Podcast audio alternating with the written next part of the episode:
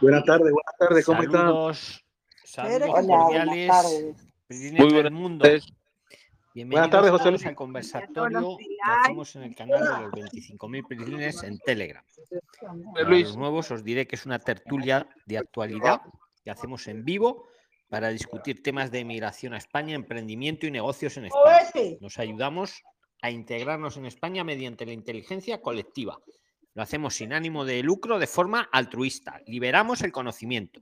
Esto no lo hacemos para vender nada, ni estas cosas. Si nos escuchas en Spotify o en cualquier otra plataforma de podcast y te interesa venir a España, integrarte en España, pues síguenos. Y si te gusta el contenido, te agradezco un montón que nos des cinco estrellas. Eh, promovemos una emigración responsable, seria y planificada. Tal como hacemos este conversatorio cada semana, en vivo, sin ningún tipo de edición ni postproducción, tal cual se sube al grupo de Telegram de los veinticinco mil Prislines y a las plataformas de podcast. Es contenido exclusivo. Esto no sale en YouTube, ¿vale? Entonces, si todavía no estás en el grupo de Telegram, pues te invito a participar. Estamos además allí las veinticuatro horas escribiendo sobre temas de España, emprendimiento, ayudándonos entre todos, inteligencia colectiva. Prislines, vamos a empezar. Bueno, recomendaros también el canal que tenemos de trabajo y vivienda, el que todavía no lo conozca, porque está funcionando muy bien para los que queréis conseguir una habitación, un piso, la tenéis, la alquiláis, buscáis trabajo, muy interesante, ¿vale? Prislines, vamos a empezar. Bueno, no lo he dicho, yo soy Luis, desde Madrid, y os pido que vosotros cuando participéis también digáis dónde, dónde estáis, ¿vale? Un poquito para que la audiencia y todos lo sepamos. Entonces, lo primero, vamos a los temas urgentes. Si hay alguien con algo urgente, para que luego no se quede en el tintero, pues que tome la palabra. Venga. Buenas tardes y noches para allá. Eh, yo soy Lucía de Colombia, a ver si activamos esto exactamente. Hola a todos. Sí, no, te estamos escuchando, luego vas tú, Mateo, ¿vale? Que ha empezado antes Irma, un poquito antes. Adelante, Irma, bienvenida. Irma, te escuchamos. Bueno. Entiendo, pone Irma, Juana, era la que se le movía el micro. Lucía, pues venga, Lucía, adelante. adelante. Hola a todos, ¿cómo están? Bueno, mi nombre es Lucía de Colombia, eh, yo estoy súper interesada en ir a España. Yo tengo una empresa aquí en Colombia que presta servicios eh, de seguridad y salud en el trabajo, toda la parte de prevención de riesgos laborales. Y pues inicialmente estaba pensando crear una sucursal o una, mmm, una filial en España. Pero...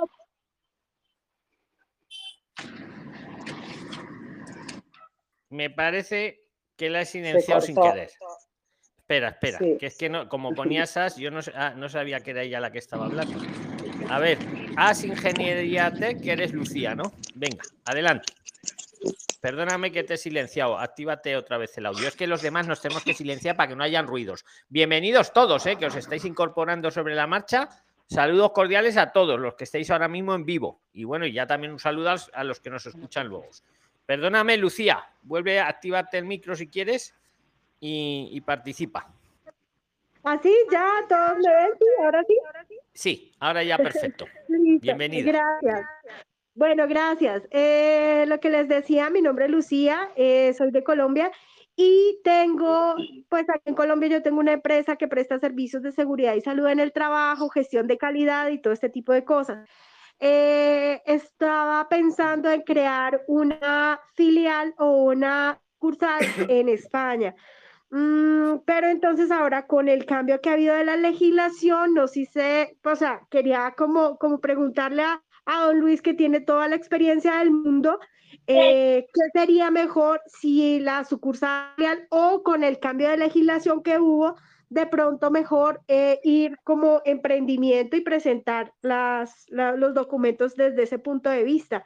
Me gustaría hacer los papeles desde acá, o sea, no sé si se pueda. Desde, desde Colombia el objetivo es viajar el año siguiente, pero eh, digamos que ya tengo mi N I E, ya tengo mi certificado digital y quisiera saber, bueno, qué será lo mejor o, o qué, qué me recomendaría o, bueno, cuál sería su opinión frente al tema. Sí, bueno, la opinión de todos. Yo te doy la mía, pero vamos, si cualquiera de los que estáis en la sala queréis aportarle a Lucía, pues también bienvenido, ¿no? Inteligencia colectiva. Hombre, yo por lo que tengo examinado hasta este momento, este, este nuevo B O E, esta nueva legislación, no afecta para, para este tipo de traslado interempresarial. Tú, o sea, bueno, más bien es traslado de la, abrir una filial. No es un traslado inter, intraempresarial, porque el traslado intraempresarial es cuando el trabajador tiene dos, o sea, la empresa tiene dos sedes y le mandan de un país a otro. Esto sería trasladar la empresa o abrir una filial, ¿no, Lucía? Es tu idea. Yo, yo en la nueva legislación no veo ningún cambio eh, eh, que toque esto. Porque pero si alguien quiere, como aquí hay mucha gente que, que sabe mucho, porque lo digo además con el, con el convencido, ¿eh? Si alguien le quiere aportar a Lucía, es, es bienvenido el aporte. Ella pregunta si es mejor eh, mm, trasladar su empresa directamente a España, ¿no, Lucía? O abrir sí, una filial y seguir, y seguir también operando desde allí. O una filial, la sucursal, pues la diferencia entre sucursal y filial radica básicamente en que la sucursal está desde Colombia, eh, digamos, haciendo sus actividades eh, y responde también desde acá, pero la filial tendría ya su, su propia organización, ¿no? Es que no, no tengo muy claro la diferencia. Sí, sí, lo has dicho muy bien, lo has dicho muy bien, es eso precisamente. La, la sucursal, digamos, es eso, una sucursal, aunque reportaría a Colombia, efectivamente. Eh, la filial es como independiente, aunque a lo mejor tenga la misma matriz, que es la misma empresa, pero la filial opera en España y, y reporta en España, digamos. Ya, y tu idea es, está... es yo te pregunto, ¿tu idea es mantener en Colombia la empresa también o no? Sí, sí, sí, sí. Sí, sí o sí, ¿no? Sí o sí, sí eso sí. sí. Las Entonces, dos. tu duda, tu duda es si montar un nuevo emprendimiento en España con ese know-how que ya tienes o que... Crear, o crear una sucursal o una filial allá. Es que eso es un tema fiscal más que nada, lo que habría que estudiarlo. Porque, claro, ambas cosas puedes hacerlas. Tú físicamente te vendrás a España.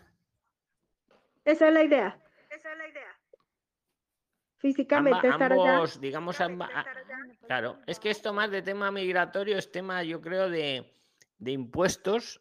Habría que ver qué es lo que te renta mejor a ti, ya. a tu empresa, vamos.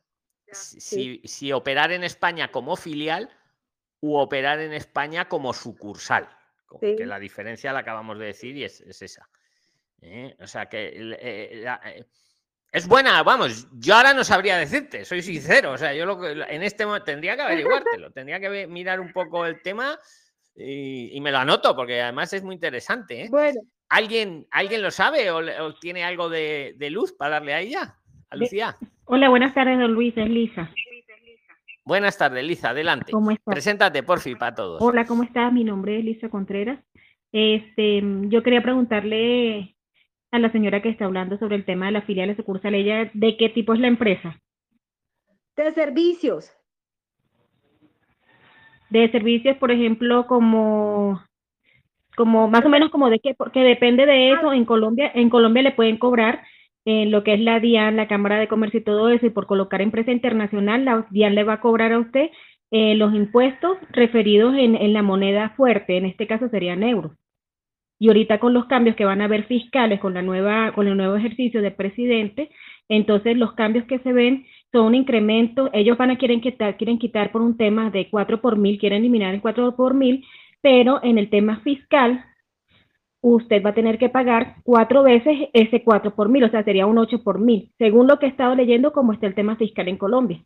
Yo le diría, le, le aconsejaría que montara su independencia en España, uno, un negocio independiente, y si quiere, usted quiere seguir sirviendo para Colombia, solamente usted dice que son empresas aliadas. Ah, ya. Claro. O Mira, sea, Lisa, caso... Lisa o, o, espera, os doy un aporte que, que, a raíz de lo que ha dicho Lisa. Yo en Colombia no sé cómo está la fiscalidad, pero sí sé cómo está en España, para que hagáis el cálculo. En España una empresa eh, le cobran el veinticinco por ciento del beneficio. Sí. ¿Vale? Anual, aquí. Lo que gana la empresa, el beneficio, ¿eh? No la facturación. Lo que le queda de ganancia, Hacienda, el fisco de España, se lleva el veinticinco por ciento. Aquí el caso en Colombia, ¿cuánto estaría esto? ¿Lo sabéis vosotros? Claro. Para, para hacer la comparativa. Sí, en, en, en, en España, pero le cobra el fisco en, en redondo, en total, con todo lo que usted consume para trabajar en la empresa. En Colombia, creo, en Colombia, bueno, creo, no estoy completamente segura de que la Cámara de Comercio le, le cobra. La Cámara de Comercio le cobra por aparte, la DIAN le cobra por aparte, y si es una empresa que es un emprendimiento o que es un desarrollo independiente, le van a cobrar por aparte porque ya también está escrito en, en, en el borrador famoso que tiene Petro. Este, si es un emprendedor, ya hay impuesto al emprendedor, impuesto al emprendimiento, y si el, y si el emprendimiento avanza, entonces tiene que pagar un porcentaje más, creo que va a ser un doce o un catorce por ciento sobre la inversión. Entonces, va a estar pagando más en Colombia y viviendo angustiada en España, que tiene que trabajar en España para pagar en Colombia. Entonces, preferiblemente que pague todo en España, sea feliz en España y se olvide de un tema que la ligue comercialmente con Colombia, a menos de que usted ya pretenda hacer así como, como algo de, digamos que una pequeña multinacional, que creo que necesita muchísimos euros y dólares para Colombia en este momento, a partir de que la nueva cuestión, la nueva, el nuevo borrador, digámoslo así, de Hacienda se haga efectivo, porque eso no lo han sacado todavía, pero ahí está guardadito. Ya. Perfecto, mira, seguimos. Vale, escucha, escucha, espera, espera, no te vayas, Lucía ni Liza, que está no, muy interesante. No. Insisto, lo de Colombia no lo sé. Lo que dice Liza, pues será, ella lo sabe, yo no. Os digo más, respondiendo a Liza, en España no os van a cobrar si la empresa no produce. ¿Me explico? Va a ser, lo que os he dicho, un veinticinco por ciento siempre que sea una sociedad, ¿vale? No como autónomo, ¿eh? Que autónomo es distinto, es más barato hacer una sociedad. Entonces, en España, a la, eh, si haces una sociedad, una sociedad limitada, que puede ser de una persona, sociedad limitada unipersonal. Lo de España me lo sé muy bien, por eso os estoy dando mi aporte, vos, vosotras comparéis con Colombia. Eh, máximo veinticinco por ciento del sí. beneficio. Me explico, si la empresa no gana dinero en el año, no le cobran nada. Ahora os lo matizo, ¿vale? No hay otro tipo de, de mordida, por así decirlo, como le llamemos. Eso que estaba comentando sí. Liza. O sea, aquí solo va sobre el beneficio. Ahora os digo cómo constituir una sociedad limitada pequeñita en España. Muy fácil. Solo sí. hay que ir al escribano o al notario, le llamamos aquí, uh-huh. demostrar que uno tiene tres mil euros, que no hay que dárselos sí. a nadie. Esto es como lo del I P R E M. Hay que enseñarlo. Mira, tengo tres mil euros para hacer la sociedad. Incluso podría valer el ordenador que vale mil euros y dos mil más. En total, tres mil. Demostrar que tienes tres mil euros bien en efectivo en material que va a ser para la empresa, lo que te cobre el escribano por hacer la escritura, inscribirla en el registro mercantil y empezar a funcionar. Y solo te van a cobrar esto, o sea, lo sé muy bien, el veinticinco por ciento. Ni más ni menos. Ganes muchísimo o ganes poquito. El veinticinco por ciento, ojo, del beneficio, no de las ventas. Yo vendo mil, pero para vender mil me he gastado cuatrocientos en materiales o en, o en proveedores. Ah, he ganado, he ganado seiscientos. De la, de la, Entonces me van a, a cobrar el veinticinco por ciento de los seiscientos. Muy importante ese detalle. Descontáis todos los gastos, que incluso sí. podría ser el carro de la empresa, la gasolina que usa el carro de la empresa, el material, o sea, yo no sé cómo es tu empresa, pero vamos, siempre va a ser el veinticinco por ciento del beneficio. Si hay poco beneficio, pues poco. Si hay más, mucho, pero siempre el veinticinco, ¿vale? Es plano, el autónomo es distinto, ¿eh? El autónomo tiene otras tarifas. Es más barato una empresa, ¿eh? No, y, entonces y ya está, y no hay más gastos así, así rarillos. Hombre, si es, por ejemplo, un restaurante, pues el ayuntamiento te puede pedir la licencia de abrir el restaurante, pero la tuya no va a ser para de cara a que entra la gente allí, ¿no? A sentarse y esas cosas. No, no, no, es va ganando, don Luis, va ganando Lucía, porque en Colombia, desde el momento en que usted Ah, y se inicia, inscribe una Cámara de Comercio, en ese momento usted tiene que comenzar a pagar. Desde el momento en que usted inscribe una DIAN, tiene que comenzar a pagar. Desde aquí para nada, usted... Liza. No, sigue, está en sigue, Colombia mejor, arruinan. Claro, aquí desde el momento, hombre, lo que sí hay que hacer, vamos a dar toda la información, esto para el que quiera emprender en España, lo que sí que hay que hacer desde el momento que constituyes la empresa y te das de alta en Hacienda, no es que haya que pagar.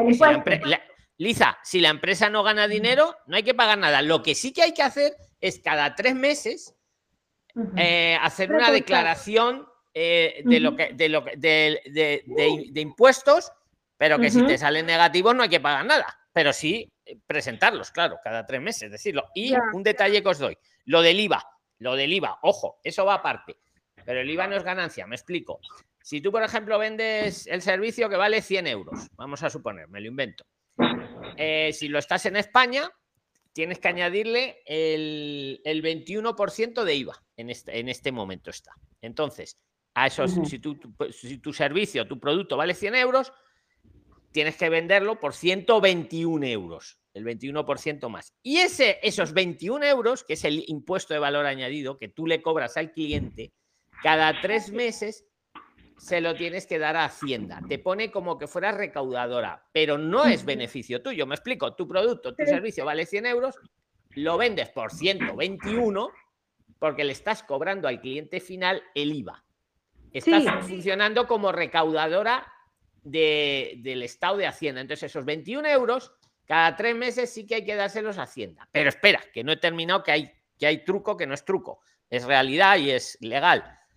Lo mismo, si tú, por ejemplo, tienes carro de empresa y le estás echando la gasolina, a ti te están cobrando también el I V A, el veintiuno por ciento. Entonces, ese I V A que te están cobrando a ti o en los materiales que tú cobras, también lo puedes restar de lo claro. que tú has cobrado a los clientes. Entonces, esa, esa cuenta sí se hace cada tres meses y puede ser negativa, que te pueden tener que devolver, porque si tú te has gastado más I V A de lo que tú has recaudado, ¿vale? O sea, pero distinguir el beneficio de la empresa del I V A, que es como que os convierte al que tiene una empresita en España o al autónomo, le convierte como un pequeño recaudador, ¿vale? Pero eso no uh-huh. es el beneficio, eso es vale. que le estás cobrando a los clientes un plus, un impuesto, que a la vez tú también te lo puedes descontar de lo que tú te compras para mantener la empresa. No sé si me ha aclarado, Liza y Lucía, tomad la Perfecto. palabra. Perfecto.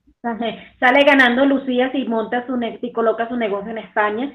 Y lo que sí es que en España, me imagino que, bueno, España es muy parecido aquí a Colombia, porque lo he tenido que estudiar también el caso del I V A y los impuestos, que es que tienes que ser puntual. Si es el veinticinco, es el veinticinco de cada tres meses. Y si lo presentas, es muy, mucho mejor, porque no tienes problemas de, de nada. Y, y siempre tratar de un contador, una persona que eh, haga el ejercicio de la contabilidad de su empresa, que sea una persona confiable y que usted esté detrás de la persona que siempre le haga el ejercicio fiscal correcto, para que no vaya a cometer, porque si usted llega a incurrir en algún, digamos que, pecadillo eh, fiscal, pues allá sí la paga, en España sí se, sí se hay que pagarla. Sí, en Colombia también, pero en Colombia usted sabe cómo son las cosas, que allá el que dice, ay, no, bueno, este por aquí hago la trampita, porque en Colombia todavía no se han dado cuenta, o sí lo saben, pero en este momento, con la nueva este, cuestión fiscal que va a salir, sí va a venir todo eso. Entonces, se va a apretar muchísimo. Eh, mi consejo sería ese, y con lo que dice don Luis también, o sea, usted sale ganando por todos lados si lo hace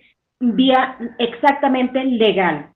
Para mí sale ganando todas las personas que vayan a hacer un, un negocio en España haciéndolo de esa manera. Y mira que es muy económico, tres mil euros que no tiene sí. que dar.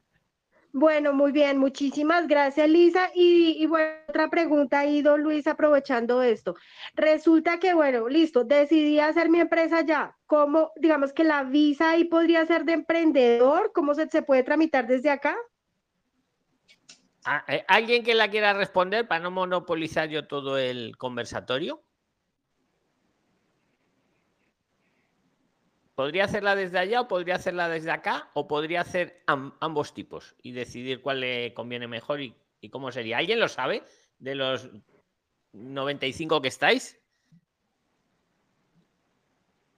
¿Qué silencio, por favor? Nadie lo sabe. Se les olvidó. Se les ha olvidado, no han visto Estamos los vídeos. Estamos aprendiendo todavía. No han visto los vídeos nadie. Con la doctora Yo creo Paula, que lo pueden hacer desde allá. Liza, venga, danos luz. A ver si alguien se anima. Venga, que venga. Desde Yo, la embajada, desde la embajada. Desde la, sí, usted va y... Bueno, hay una, creo que es una manera, no sé ahorita si con el borrador vario algo, porque no lo he leído, pero desde, su, desde la embajada en Bogotá, y si le queda muy difícil, pues le doy el tip, en la embajada de Medellín, en la embajada de Cali, está mucho más fácil los trámites. Entonces, este, nada, usted la pide y los, los, y los recaudos no son tan complicados, solamente que tiene que hacer como todo, demostrarlo. Y otro consejo, ¿Y de la, pues, la, sí, solicitar su... su su visa como inversionista o como, eh, la otra palabra no recuerdo. Y solicitándolo desde la embajada, ¿siguen los tres mil euros nada más o te piden algo más? No, a ver, es que estamos... Que... Espera, espera, que me voy a escuchar un momento. Es que una cosa es constituir la empresa, que eso es igual para un español que para un extranjero, los tres mil euros mínimo.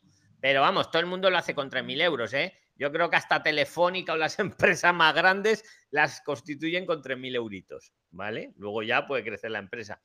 Pero, y solo es enseñar. No, pero una cosa es eh, constituir la empresa, que es lo que hemos hablado hasta ahora, y los impuestos que tiene que pagar la empresa. Como muy bien dicho, dice Liza, en el momento que te das de alta, es, cada tres meses hay que presentar el I V A, sí o sí, aunque salga negativo, ¿eh? Aunque salga que te tengan que devolver, que sea, a veces pasa. Pero hay que presentarlo, sí, porque si no, sí que te ponen una pequeña multa de ciento cincuenta claro. euros por no haberlo presentado directamente, aunque fuera negativo. Entonces, solo el papeleo hay que hacerlo. También os digo, hay gestores muy buenos que ahora ya están, incluso por internet, os lo hacen. Puede tener a lo mejor un coste de, para un autónomo, a lo mejor desde treinta y cinco euros, podéis conseguir un gestor, treinta y cinco, cincuenta euros, y por una empresita a lo mejor noventa euros. Bueno, volviendo al tema importante, que una cosa es montar la empresa. Y otra es la visa. Claro, y otra es la visa. Exactamente. Uh-huh. La visa por empresa. Si viene, si, si, claro, tienes que pedir el permiso, como eres extranjera que vienes, tienes que pedir el permiso para poder eh, montarte la empresa, entre comillas. Y luego ya cuando te la montas es cuando vas al notario y presentas los tres mil euros al registro y empiezas. Entonces, hay dos tipos. Lo podéis pedir en el consulado de, de Colombia o del país que estéis, o en los consulados que os corresponda más cerca, o ya estando en España.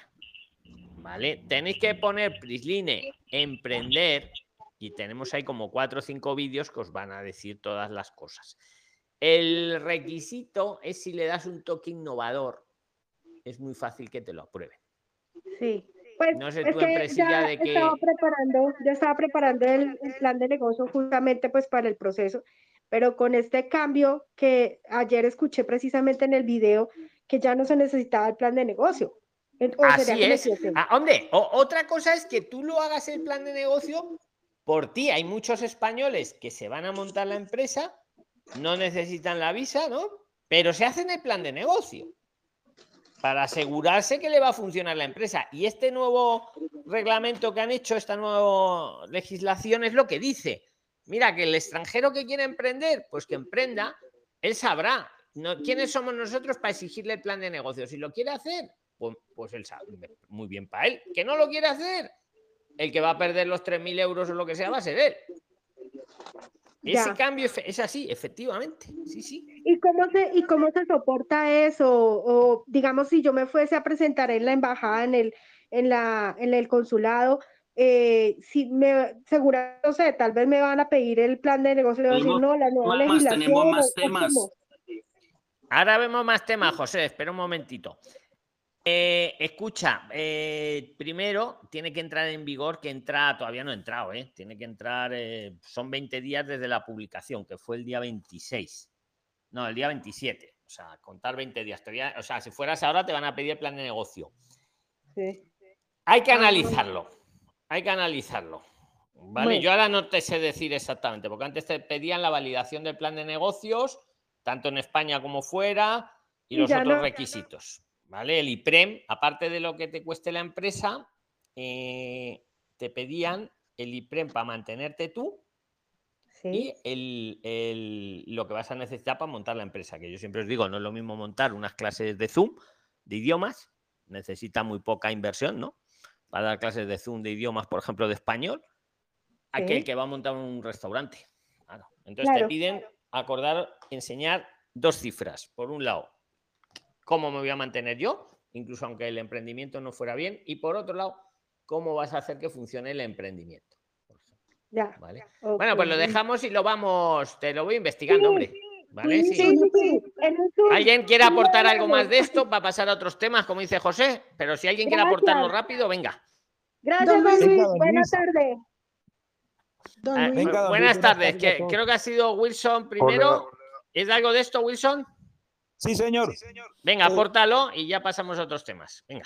Gracias, don Luis. Gracias, comunidad Prisline. Mira, don Luis, ¿dónde podemos investigar? Eh, yo estoy con lo mismo, hacer lo mismo, llevar, hacerme autónoma ya. ¿Dónde investigamos la parte de, de cómo es el, el objeto social o la escala o qué cobertura debe tener la empresa cuando uno la matricule o cuando uno la haga o como autónomo que colocamos en Hacienda? donde investigamos. Eso te lo digo yo, que me lo sé muy bien, porque yo tengo una empresita, joder, que se llama Prisline, Sociedad Limitada Unipersonal, todo eso de autónomo y todo eso me lo sé yo muy bien, José. Eso os vale, puedo vale, asesorar, vale. sí. Sí, lo que pasa es que ahora no seguimos con eso porque se nos van a enfadar todos. no, qué pero pena, sí, si quieres, lo, en el próximo Zoom, si quieres, lo hablamos. Prepárate todas las preguntas que quieras, que de, de tema de fiscalidad española, de ser autónomo, de montar la empresa, de dónde se da de alta, de dónde se da de baja, de en Hacienda, sí, todo eso me lo sé bien, ¿vale? Claro, don Luis, porque es que yo también estaba armando el borrador, pero como ahora no se pide, pero entonces sí tenemos que tener claro al llegar allá cómo hacemos o qué, qué objeto social colocamos para que quede amplio y no reducido, como tú decías la vez pasada, hace unos meses. Entonces, mira, buena idea, me lo apunto para hacer un vídeo que se llame Paso a Paso, cómo montar una empresa en España y otro paso a paso, cómo hacerse autónomo en España. Me los voy a apuntar. Por favor, gracias, por favor. Ahora, gracias. Gracias, Luis. Paso a paso, paso a paso. Gracias. O sea, no, no cómo sacar la visa, no. no cómo no, hacerse no. autónomo en España, un paso a paso, y cómo hacer una empresita en España, un paso a paso. Que vale para sí, pa un extranjero y para un español. Efectivamente. Listo, muy buen dato. No gracias. Bendiciones. Venga, perfecto. Pues ahora nos silenciamos todos. Para ver, eh, bueno, no hay nada más urgente, ¿no? Nos silenciamos todos. El primero que diga su nombre tiene la palabra, del tema que sea. David. Pues venga, David, David ha sido, pero se te oye muy bajito. Adelante. Ah, vale, ya me acerco un poco más. Eh, don Luis, yo tengo un viaje próximo. Yo viajo la semana que viene. Pero eh... dinos por fin todos, pues eso, tu nombre que lo has dicho, David, y dónde estás. Y es un poquito para situarnos. Venga, adelante, vale, amigo. Me encuentro actualmente en Colombia, soy venezolano y viajo pronto a España. Bien. Eh, de todos los planes que he visto con ustedes, soy seguidor desde hace tres años, desde que empezaron con esto, eh, me ha costado mucho reunir el dinero, en fin, vamos a cortar la historia, ya tengo como irme, compré pasajes hace mucho tiempo y salgo la semana que viene, conseguí un piso donde llegar, pero el señor me quiere hacer un contrato, un contrato simple, yo solamente como voy llegando solo tengo el pasaporte, yo trabajo por internet y tengo que domiciliar el servicio de, de, de internet, la fibra. Y también me dicen que necesito un N I E para eso. Entonces no sé si sacar el N I E aquí en Colombia antes de llegar o lo tramito allá, si me va a servir para eso. Esa es mi pregunta. Pues mira, David, muy buena pregunta. La respuesta es rápida. Yo lo intentaría ir sacando en Colombia. Digo lo intentaría porque ya sabéis cómo están ahora con los N I Es, sí. que parece eso, vamos, lo que os decía el otro día, oro en paño, vamos, parece que pedir un N I E, yo qué sé. Pero yo lo intentaría... Porque si te lo dan, eh, es trabajo que tienes avanzado. Porque sabes que una vez que llegas a España, David, empiezan los tiempos a contar muy rápido y, e incluso hay casos de vosotros que, que lo habéis pedido en el consulado, en Colombia, en Argentina, y, y, y a lo mejor os ha llegado justo luego, porque luego os lo mandan por email, ¿no? Y a veces, a veces os ha llegado cuando habéis llegado a España. Pero yo soy partidario, mi opinión, que todo el trabajo que tengáis adelantado, lo adelantéis, ¿vale? Porque es trabajo que os habéis quitado. Ahora, tu pregunta es muy buena, o sea, eh, eh, y lo has argumentado muy bien, David. Eh, pa, te van a decir, a ver, ¿para qué quieres tú un N I E? Pero es que lo acabas de decir, todo lo que has dicho encaja. Hago de abogado del diablo. Bueno, pues demuéstrame que eso es así. Es lo peor que te pueden decir, ¿no? Ah, documentémelo, que lo necesita usted para el contrato, que lo necesita usted para el wifi. Eso es lo peor que te pueden decir ahí en el consulado cuando lo vayas a pedir. Replícame si quieres, David. Amigo. Vale, comprendo lo que tengo que hacer. Eh, otra cosita era eh, la parte de la cuenta bancaria. Me recomiendan que abra cuenta en el banco B B V A, donde voy a tener que adquirir un seguro. Cuesta alrededor de treinta euros, pero en ese seguro y con esa cuenta para poder domiciliar el pago de, ese, de esa fibra que voy a, a solicitar. Eso se puede hacer, eso está corriendo en estos días. Ustedes que trabajan con tanta gente, eh, ¿han escuchado tanta gente? Bueno, yo lo que he visto, a ver, una cuenta bancaria sí se puede abrir en España, pero tienes que poner a un, a, a un representante, ¿no? Para que te la abra. Entonces, de todos los invitados que han pasado, yo al que veo, mi opinión, mejor puesto en ese tema es al señor Riesgo, no sé si os acordáis de él, Que, sí, claro. que, que además fue bancario, trabajó en banco y, y de, de hecho en el segundo vídeo se lo pregunté y me dijo sí, sí, sí, le pregunté lo mismo que me acabas de decir, oye, ¿se puede abrir una cuenta a distancia? Tal? Me dijo que sí, eh, eso sí, me insistían que había que poner un representante, tienes que designar a alguien aquí que esté aquí en España eh, y le apoderes que puede firmar en tu nombre la apertura de la cuenta. Entonces, ahora yo te hago lo mismo, Pac, porque la decisión es tuya. ¿Me compensa ese trámite o esperarme a llegar yo y abrirla allí ya directamente, sin tanto representante? Y es un poco lo que tienes que poner en el tintero, David. Sí, voy a seguir investigando. Eh, igual Sigue investigando y... Pero vamos, sí es posible abrirlo, ¿eh? Otra cosa es que ese trámite burocrático te compense o no. Porque claro, si tengo que nombrar un representante y luego supongo que riesgo me cobrará algo por lo que sea, que siempre os digo, ¿eh? Que a los invitados ni me pagan ni, ni les pago. Y por cierto, y aprovecho para decirlo, vosotros hacedme feedback, si os atienden bien o no. Pues yo me quedo a ciegas. Yo intento traer buena gente... Pero yo luego ya no sé, si vosotros no me lo decís, ¿vale? Que lo digo para todo el mundo, o sea, me explico, ¿no? Yo creo que son buenos Señor profesionales. Luis. Venga, adelante. Una, una pregunta. Gracias, David, gracias. Adelante. Sumándole un poco a, a lo que decía David, que me surge este interrogante. Si él pide el N I E desde Colombia, le transcurre el tiempo y no le dan respuesta y le llega su fecha de su viaje, él agarra y toma su avión y pide el N I E nuevamente en España. Entiendo que como esto está en una base de datos internacional, esta, esa doble solicitud no le crea el problema. Es que, muy buena pregunta, ¿eh? Muy buena pregunta. Y de hecho ha habido casos de personas que han pedido el N I E en Colombia, a lo mejor, y no les ha llegado porque tenían el vuelo a los dos o tres días, pero luego les ha llegado cuando estaban en España. Tu pregunta es muy buena, pero yo te digo, es que en ese caso lo que hay que hacer es interesarse por el N I E que ya has pedido. No, no, no hacerse el nuevo y pedir uno nuevo. No, mire, yo lo pedí en el consulado, no me ha llegado. ¿Por dónde anda mi N I E? Porque efectivamente el N I E va a ser el mismo. Y, hombre, yo no veo, no, más que una base internacional, sí, es, yo creo que es una base de la policía española. Vamos a ser claros, luego ya que lo, lo, lo compartan y esas cosas, no sé. Pero vamos, yo en ese caso lo que haría es pedirlo, más que nuevamente, interesarme por mi solicitud. Y yo los digo una cosa, ¿eh? Mi, mi, lo que yo veo. Yo todos los que lo piden, bueno, no, que es el... Sí, pero espera un momentito, amigo. Eh, todos los que veo que lo piden y se lo tramitan, se lo dan. Yo todavía no conozco sí, ningún Colombia... caso. Escuchar un poco. No conozco ningún caso. Y si lo conocéis, decirlo ahora. De alguien que haya ido al consulado, conozco, espera, ahora vas, Jorge, conozco muchos casos que han ido al consulado, a lo mejor les ha tocado el de la derecha o el de la izquierda y no, y no se lo han aceptado y no lo han dado N I E. Pero yo no conozco ningún caso de nadie, hay que se lo hayan aceptado y luego no haya tenido N I E. ¿Te conocéis algún caso? No, que yo sé, pero pues quería hablarle a David. Cuando te cogen el papel, cuando te cogen el papel, te dan el N I E. A veces tarda un poquito más, tarda un poquito más, menos. Mi cuando caso... no te lo cogen es cuando te, no te lo dan, pero vamos, aportar. Y ahora vas, Jorge, si, si es del tema, mete cuchara. Venga. Sí, claro. Un, eh, un momentico tengo... para decirle... Espera, espera, déjale a Jorge que es del tema. Vale, ahora sigues. Ah, ah, bueno. Jorge, que se te va la voz. O sea, os tiene que acercaros a los micros. Prilines, es muy importante que se os oiga. Si no se os oye, ¿qué quería, Jorge? Venga. Bueno, no se le oye, ¿ves? ¿Ves, ingeniero?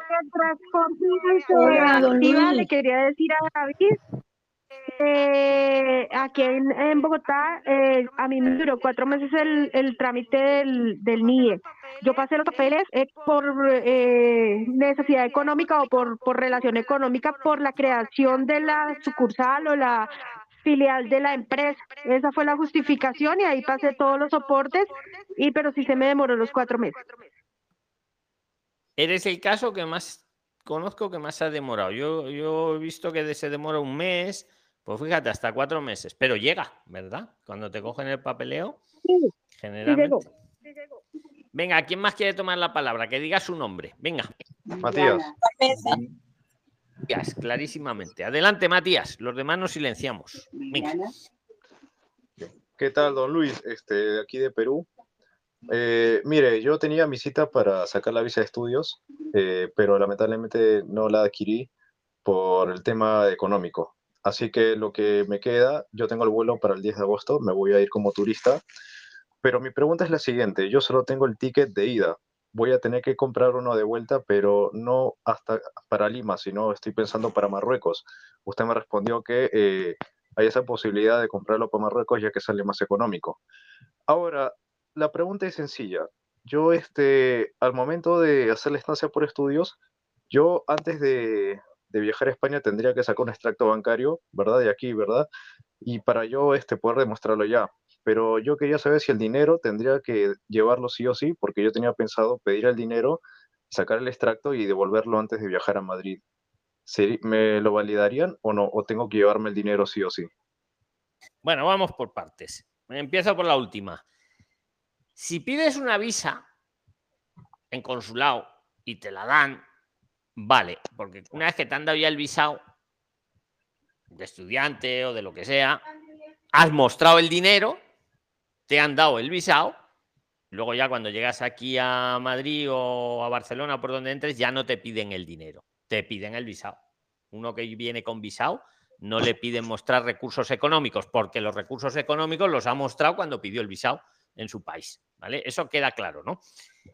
Eh, sí. Entonces, eh, si te han dado un crédito, que no digo que lo hagáis, ¿eh? Disclaimer legal, ya sabéis, yo ve, lo que veo. Eh, pero entonces, si has pedido un crédito para mostrar para el visado, te han dado el visado, pues ya puedes devolver el crédito. No digo que lo hagas o que no, porque eso es para mantenerte tú, pero bueno, ahí está. No te lo van a volver a pedir. Ahora, tú has dicho que no te, que por tiempo lo que sea ya no te vienes con el visado, que lo vas a pedir aquí, ¿no? Vas a entrar Así como es. turista, supongo, Matías. Eh, claro, exacto. Ahí sí, turista. ahí, ojo, ahí el que entra como turista, no. sí que le van, porque aunque luego vaya a pedir una estancia, vamos a suponer, pero en el momento de entrar viene de turista. Ahí te van a pedir cien euros por cada día que vais a estar. Y lo repito evangelizando, a ver, silenciaros todos, por fin, que se, incluido tu Matías, que se acopla sino la voz. Lo, solo puede tener el micro abierto y que habla, ¿vale? Yo también me lo silencio cuando eso. Nati también, Nati, ciérratelo, por fin. Pero ciérrate el micro, que, si, que se acopla. A ver, Matías. Espera, que la cierro, Nati. Bueno, Matías. Bueno, Matías. Que sí, te voy escucho. diciendo que tienes que traerte los cien euritos de, de turista por cada día. Y no me cometas el error que uno de lo decía hoy, que le había pasado al pobre, no me acuerdo el nombre, que estaba mal asesorado y le habían sacado un billete de vuelta para cincuenta días. Entonces, claro, llegó aquí, le pedían, pues si usted va a estar cincuenta días en España, y además venía de Colombia, ¿eh? Agárrate. Si usted va a estar cincuenta días por cien euros, ¿cuánto sale? cinco mil euros. Enséñeme usted cinco mil euros aquí, que los trae usted aquí o en su estrato, donde los tenga. Claro, no los tenía, le devolvieron. Yo miré, yo miré Matías. Matías. Entonces, Matías, Eh, no, os lo he dicho muchas veces y he hecho vídeos de eso, cortitos y largos. En, en Argentina, Colombia, Perú, la mayoría de los países que, que podéis entrar eh, sin visa para turismo, pues es una tontería decir, no, yo me voy a quedar en España ochenta días. Pues entonces te van a pedir ochenta días por cien euros, una burrada. Yo me quedo en España diez días. cien euros al día, mil euros. Y luego, legalmente, podéis decidir quedaros hasta noventa días. Entonces, no, ¿vale? Entonces, el que venga de turista, si quiere ahorrar, pues que, y sean de estos países que no piden visa de turismo, que diga, pues me vengo por diez días, billete de vuelta o a Marruecos, ahora vemos eso, de diez días, mil euros, porque me piden cien euros por día. Y luego, legalmente, sin incumplir nada, podéis decidir quedaros hasta noventa, aunque tu primera intención fuera venir por diez días y solo traías mil euros, solo traías la reserva para diez días y traías el billete a Marruecos o de vuelta por diez días. Pero no cometáis este error, vamos, que es de ese error de primaria ya, o sea, eso no es ni de Prisline. No, vengo cincuenta días a España y encima vengo de Colombia. Pues enséñeme cincuenta días de reserva, enséñeme billete dentro de cincuenta días y enséñeme cinco mil euros. Vamos, vamos, Prislines, me he quedado. Ahora, dicho esto, Cuba, Bolivia, Puerto Rico, y hay otra por ahí que se me escapa, esas, esas no admiten la visa de turismo sin visado. Esas no podrían hacer este, este tip, ¿vale? Que lo sepáis. Entonces, ¿Y lo de Marruecos, es? Matías? Sí. Perfectamente. En todo caso, justificarle a, en tu cabeza o donde sea que te vas a hacer una gira. O sea, vale, me vengo a Europa, me vengo, yo qué sé, diez días y es que luego voy a visitar África. Como ciudadano que eres del mundo, perfectamente.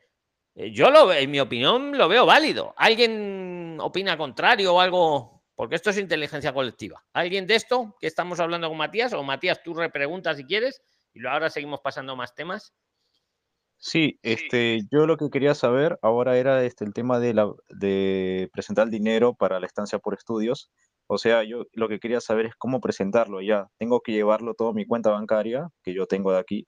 Y pues este, presentarlo porque yo voy a ir a estudiar ocho meses un curso sencillo de francés que tendría que eh, presentar quinientos setenta y nueve eh, euros por ocho meses, tengo entendido. Vendría a ser algo de cuatro mil y algo. Así es. Entonces, ¿cómo traerlo? Pues mira, tienes que valorar. Eh, puedes traerlo en metálico, vamos a suponer, ¿no? Pues porque eh, eh, si es menos de... Puedes traer hasta más de diez mil euros, que lo sepáis, pero si es menos de diez mil euros... ni siquiera os van a pedir la procedencia del dinero, por lo menos aquí al entrar a España.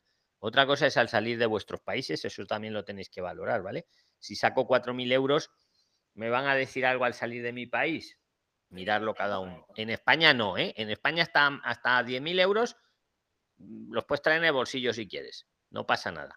Si es más, sí, hay que hacer un papel, no te cobran nada, no te cobran ningún impuesto, pero hay que hacer un papelito que te da la azafata allí en, en el avión diciendo de dónde ha salido ese dinero. Puede ser de la venta del carro o de un crédito que he pedido. Mira, aquí está el crédito. O de que vendí el apartamento, lo que sea. Pero que el origen es lícito. Entonces, ¿cómo traerlo, Matías? Puede ser el metálico. Espera, Ángel. Ángel. Y, o puede ser por transferencia... Depende de las comisiones que os cobren, pero claro, ahí habría que tener la cuenta aquí abierta, ¿no? Ahí tenéis que ver.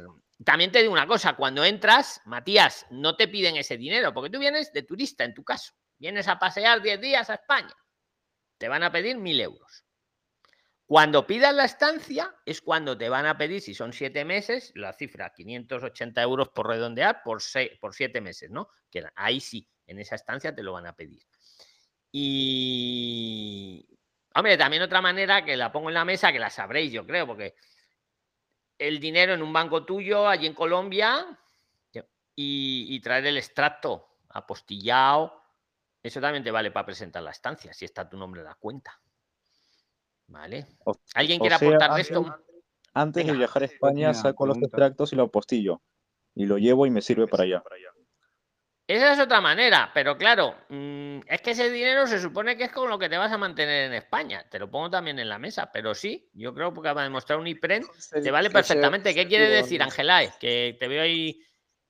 Eh, di lo que quieras, venga. Luis, que recuerde, eh, Matías, activar la cuenta a nivel internacional, porque pues así tenga el extracto bancario aquí en Colombia. Si hace algún retiro o alguna cosa allá en España, si no la tiene activada internacionalmente, no le deja retirar el dinero. Muy buen aporte, efectivamente, muy, inter, muy importante, incluso, exacto, exacto, lo habéis escuchado, ahí queda dicho. Dar para atrás el que no, no lo haya escuchado y luego subo todo el, el audio al grupo. Eh, Matías, ¿algo Yo, más del tema? La verdad que ahora estoy más tranquilo, gracias por, por esa información valiosa. Lo de irte a Marruecos, si lo quieres hacer por ahorrar el billete o lo que sea, bueno, pero ten... Lo que vas a visitar en Madrid, lo que vas a visitar en Marruecos. Y, hombre, yo no creo que te digan, bueno, y ahora enséñeme el de Marruecos a... Eso yo creo que es ya meterte en tu vida privada, porque eso ya Exacto. no es jurisdicción. Claro, no, pero ya me... La duda jurídica yo te la pongo ahí en la mesa. Oiga, ¿y usted qué quiere que le enseñe también? Pues mire, igual después de Marruecos me voy para China, no lo he decidido. Pero usted, yo para España traigo los requisitos, me vengo este día y me vuelvo y me salgo tal día. Luego ya donde vaya yo, eh, como ciudadano que soy, donde yo decía, ¿no? Pero bueno, yo te lo digo también, lo pongo en la mesa también, ¿vale? Que lo que tengáis todo, todo, vosotros decidís. Bruno, bienvenido, Bruno, ¿qué aporta? Aporta, bienvenido. Buenas tardes, buenas tardes. ¿Desde dónde nos hablas, amigo?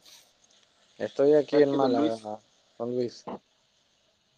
Buenas tardes. Ah, espera, vamos a escuchar a Bruno, que es un antiguo Prisliner y sabe mucho. Os lo adelanto. No, no.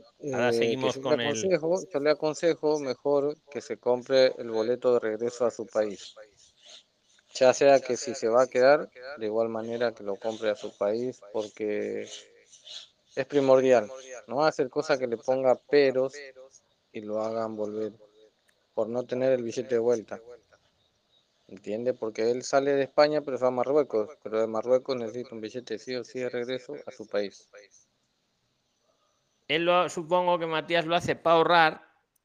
A ver, es que estamos ya en un terreno, legalmente a lo mejor podría ser, pero también lo que dice Bruno es cierto, para que me voy a meter en camisa de once varas. Ahí está en la mesa, Matías, que por a lo mejor ahorrar poquito, ¿no? O sea... Hola, por lo menos...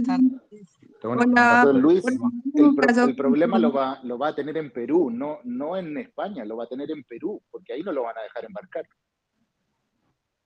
Bien, también. Oye, eso no lo habíamos pensado. Inteligencia colectiva. Es que prácticamente a día de hoy te están haciendo la migración en Perú, en, en Bogotá... La están haciendo ahí y te van a decir, vale, usted va a España, luego va a Marruecos y, y ¿cuándo vuelve usted? No lo sé. Ahí es muy buena, muy buena observación también, Martín. Bueno, todas. No me pidieron billete de vuelta cuando yo salí de, de Argentina, ¿eh? No me preguntaron ni billete de vuelta, ni reserva de hotel, ni si tenía dinero, nada. ¿Y al llegar a España? Te espera cielo. Al llegar a España pasé por migración. Me preguntaron de dónde venía, le digo de Argentina. Bien, le pasé mi, mi pasaporte, mi boleto. Me dice, ¿va a Málaga? Sí. ¿Usted vive en Málaga? No, vengo de turismo. Bien. ¿Cuántos días viene? Diez días. Bárbaro, bienvenido. Y ahí agarró y me selló el pasaporte y pasé. Pero no enhorabuena, Bruno, pero como siempre decimos, la suerte de uno no tiene que ser la de todos. Exactamente, por eso yo digo que es mejor venirse con todo, así sea que, que lo pierdan, pero aquí después lo recuperan, quédense tranquilos que aquí lo recuperan. Señor Luis, también de personas que han venido aquí, las han hecho regresar porque de todos modos no tienen su pasaje de regreso, solo por eso, como tal en la área de Europa, ¿no? Aunque Martín sí que iba a tener pasaje, lo que pasa es que iba para Marruecos. Matías, ya no. Pero sí, bueno, si, que, si uno es prudente. ¿Puedo si hacer una prudente? consulta? Es por favor. A ver, a ver, no os empecéis a revelar. Si es del tema, sí. Ahora, ahora vamos a otro Matías, tema. Para Matías. A ver, si es para Matías, sí. Venga, ahora vamos a por otro tema. Venga, a ver, para Matías. Que, que para que Matías ahorre más dinero, que haga lo que nos dijo ayer el señor Oscar Padrón, el letrado. El camino a Santiago. Yo hoy se lo decía Santiago a mi madre y, se, y madre mía, yo no os digo que os hagáis peregrinos ahora, ¿eh? Haced lo que queráis. Me parece muy buena idea, pero yo no os lo he dicho. Y, y le sale económico, yo ya estuve cotizando. ¿Cuánto cotiza? Porque yo me he puesto a cotizar y no era tan barato como decía don Oscar, pero ¿hay algún recorrido que sí? ¿Cuánto ha cotizado? ¿Cuánto has cotizado? No, quedaron de enviarme la cotización hoy. Y uno escoge por cuál, por cuál ruta empezar. Entonces, pues, que Matías haga lo mismo y es más seguro. Y es más económico. Es buena idea eso, para el que quiera ahorrar hotel, no digo que lo hagáis. Precisamente, eh, mi sobrina ha venido hoy de hacer el camino. Ahora me ha dicho que os preparéis, que uh-huh. se duerme en las peores posadas. Bueno, porque claro, no cuando importa, uno es peregrino tiene que allá, ser... Caramba, sí, sí, yo, bueno, yo me voy sí no, pero ella se lo ha hecho. Se ha pasado diez días caminando.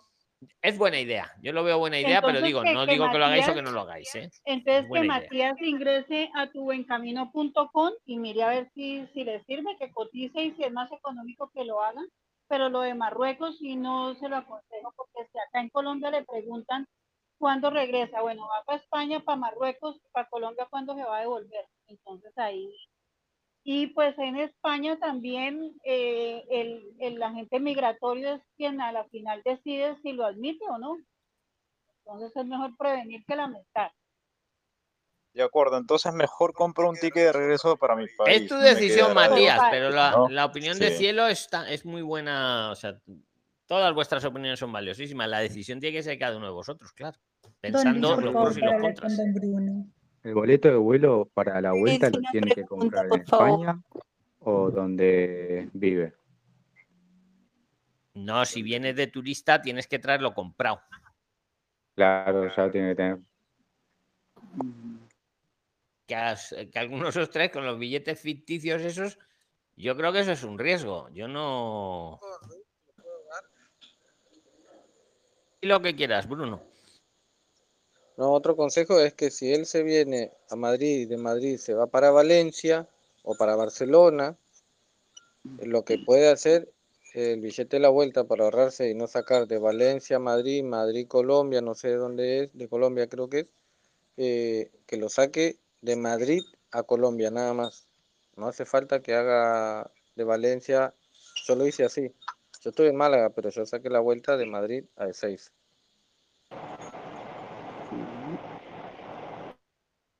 Prisline, nos silenciamos todos. Venga, vamos a pasar a otro tema si queréis. Venga, pero todos silenciados, que os vea.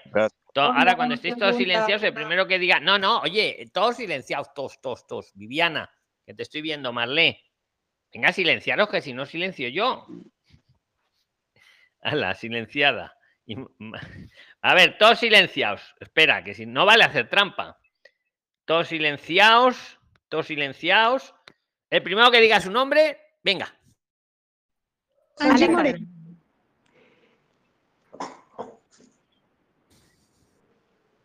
Don Luis y todos, muy buenas tardes. Eh, yo tengo dos preguntas por hacer. Eh, la primera es, eh, en cuanto a la entrada al país, sería más fácil, yo viajo con mi hermana, mis dos hijos, sería más fácil para nosotros, para no demostrar tanto dinero por las vacaciones, yéndonos como turistas, Eh, mostrar cómo escala en España y que vamos a visitar a nuestra mamá en Suiza y devolvernos por tierra. ¿Sería de pronto más fácil así? Yo, si me permitís mi opinión, veo más fácil lo que habéis dicho. Entro por Madrid, me hago el Camino de Santiago diez días, que me cuesta quince euros toda la reserva de los diez días. Eso sí, son posadas un poco duras, pero mi sobrina se las ha hecho. quince euros diez días. De alojamiento, porque duermes casi en el suelo, pero oye, es un peregrino, y me vuelvo por Madrid también, para ahorrarme, o sea, llego a Madrid, me hago el camino, y a los diez días me vuelvo. Me he gastado lo del avión y quince euros en, ¿cómo era? tu buen camino punto com creo que es, ni nos pagan ni le pagamos, lo dijo ayer don Oscar, yo lo he revisado, y yo lo veo eso, pero claro, el que vaya a ser peregrino de verdad, ¿eh? No vamos aquí, yo nos... Algo más, okay. ¿Cuál era la segunda pregunta, Angie? La Venga. segunda pregunta es, estando allá, eh, mi mamá tiene, ella vive en Suiza y es, tiene sus papeles legales en Suiza, ella podría firmarnos el contrato de arrendamiento como ciudadana eh, europea para nosotras que no tenemos documentos. A ver, el arrendamiento en España sería, ¿verdad? Sí, sí, sí, claro, o sea, todo es con la idea de llegar a Valencia. Claro, y, que, y la idea es que vuestra madre, que, que, es, que es suiza, os arrendara la casa para luego vosotras vivir en ella, digamos. Exactamente, sí, que ella hiciera como todos los trámites legales, pero ella... A ver, eso sí, a ver, sí se puede hacer, eh, digamos, si dejamos de, de lado lo de migración. Si lo dice, sí que eso me va a servir a cambio de lo de la reserva de hotel, yo paso, me hago el Camino de Santiago, entiéndeme, pero sí, yo por ejemplo puedo alquilar una casa... firmarlo yo tal y luego dejarle a mi hermano que viva ahí, es que no se va a enterar de manera, no es nada malo y no, sí, se, se, tu madre la puede alquilar y luego que viváis vosotras, si solo es ah, eso, perfecto, perfecto. O sea, ella viviendo, ella viviendo en Suiza sí puede eh, tomar, hacer estas acciones legales en España. Sí lo puede hacer, perfectísimamente. Ahora, dicho esto, necesitará a alguien de confianza en España que se lo haga, ¿no? Salvo que ella quiera venir a España a hacerlo. Entonces ahí sí, entramos sí, claro. con los vivos, con las estafillas estas que hay. O, o, por cierto, un día de estos voy a... Se lo he dicho ya. Los que vayáis a Valencia, ni me pagan ni le pago. Pero como habéis hablado bastante bien, hay un Instagram, por lo visto, que se llama... Creo que son Tus Ojos en Valencia o, mi, o algo así. Tus Ojos en Valencia, creo que es. Que es una inmobiliaria que ayuda... a inmigrantes a encontrar piso, habitaciones. Entonces la he invitado el otro día al canal porque os vi que hablabais bien de ella, se lo he dicho y está encantada. Esa, esa nos va a engañar, me explico. Entonces tenéis que buscar a alguien que no se engañe, porque a veces hay vivos por ahí que imagínate que le dice a tu madre, sí, sí, mándame el dinero que yo te lo rehago, te lo... y luego se lo queda. Eso es lo que tenéis que vigilar un poco, ¿no? Pero sí se puede hacer perfectamente. Vale. Y lo mismo, ella, ella podría ser como la representante, eh, podría también abrir empresa, eh, volviendo al tema de la creación de empresas. Sí, eh, también se puede hacer, pero es lo mismo que la cuenta bancaria, es con poder. Lo que pasa es que si es una empresa, a ver, si es un alquiler es más fácil que lo alquile tu madre, por ejemplo, y luego te diga, Angie, pues vive tú, yo te dejo la casa y queda entre vosotras. Ahora, para una empresa, eh, vamos, salvo que vaya a ser ella la empresaria y figurar ella en todos los papeles, habría que poner un apoderamiento que abra ella la empresa en tu nombre, pero la empresa va a ser tuya. Salvo okay. que lo que quieras es poner a tu madre ya como empresaria, aunque la que en realidad trabaja eres tú, ¿vale? Sí, y, y entonces la última pregunta eh, sería... Pero espera, iba a deciros que una por intervención, a mí me da igual, ¿eh? Yo estoy a gusto con todos vosotros, pero es no, para no, que todos no, participen. Venga, si es rápida, venga. Y si no ponemos una, porque, porque eran dos, eran dos, y entonces pues digo, bueno, venga, déjalo. No, venga, haz la tercera muy rápida, ahora vas, Carmenza. Bueno, ahora hacemos el concurso, que si no, no vale meterse. Venga, Angie, pero vamos a hacer, venga, vamos a hacer una, ¿vale? Porque es que si no, ¿verdad? Y luego volvéis a... Venga, haz okay. la tercera y a partir de ahora una, aunque interven... así intervenimos todos más veces. Venga, Angie, venga. Vale, entonces, para mí sería más fácil si entráramos todos vía terrestre desde Suiza a, a, a España, a Valencia. En tren, por ejemplo, para no tener que mostrar eh, tantos eh, ingresos para quedarnos, porque nosotros, por el trámite migratorio, porque nosotros pensamos pues comprar un tiquete por tres, por dos meses, diciendo que vamos a Suiza, pero después de volvernos por tierra con mi mamá para hacer todo este tipo de trámites. ¿Nos quedaría así más fácil o es mejor entrar con un tiquete por diez, quince días, nosotros cuatro, y ya esperar que ella llegara? No sé cómo sea más por trámite. Desde migratorio. Colombia. ¿Venís, Angie? Desde Colombia, sí, señor. Hombre, desde, yo es que no sé cómo está en Suiza la situación migratoria. Holanda está terrible. O sea, es que allí Holanda, vamos, pasa uno, de, de cinco que llegan, pasa a uno. A cuatro los devuelven. Yo no sé cómo está Suiza. No lo sé. ¿Alguien tiene noticias de Suiza? No. Yo, yo, yo, vamos, salvo que Suiza esté muy bien, yo vendría a España, siendo de Colombia, podéis venir por diez días. Eh, reserva para diez días o incluso si os gusta peregrinar, haceros el Camino de Santiago, quince euros los diez días de hotel, porque son posadas, y como vienes de Colombia te puedes quedar hasta noventa. Entonces le da tiempo a tu madre a venirse de Suiza, saludaros y hacer las gestiones que tengáis, y, y no estás incumpliendo nada, porque aunque hayas venido para diez días te puedes quedar hasta noventa por venir de Colombia, ¿vale? Venga, escucha, vamos. ¿Alguien quiere aportarle algo a Angie? Y si no, vamos a otro tema. ¿Le puedo aportar algo de Luis? Venga, el que, el que ha dicho yo puedo aportar, es que tenemos que ir de uno en uno. Venga, venga.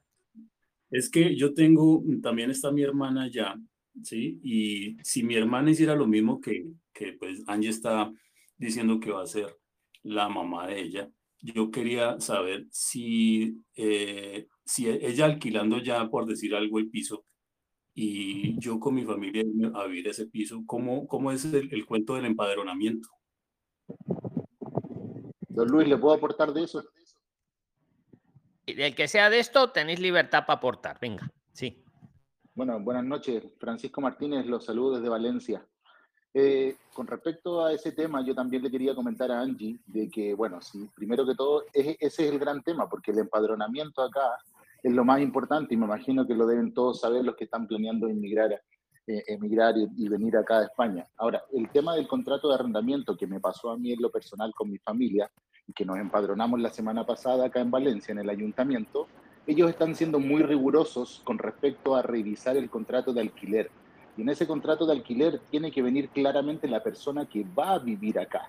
Ahora, si un familiar les va a, a arrendar o alquilar el piso, yo recomiendo que aparezca esa persona como titular y también las personas que van a vivir. No hay ningún problema que, que en ese contrato de alquiler vaya el número de pasaporte de ustedes, porque obviamente el empadronamiento, si ustedes hay algo o el ayuntamiento hay algo que no concuerda, no los van a dejar empadronar y van a perder todo.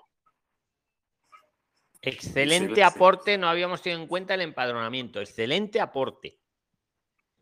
tomar nota. Sí, no, yo sé. Tenía, tenía esa dudita y entonces muchas gracias. Están ahí por resolver. Pues inteligencia colectiva, Fer, lo, lo han resuelto, lo habéis resuelto. Exacto, se nos había pasado ese tema. Claro, la madre puede alquilar, pero cuidado luego, pero también puede lo que acabáis de decir, alquilar la madre y poner en el contrato que también va a vivir la hijita, el otro y el de la moto, efectivamente. Pues venga, vamos a ir a otro tema, no sé, o el que queráis, vamos, pero silenciamos todos, todos silenciados, venga, todos, todos, todos, todos.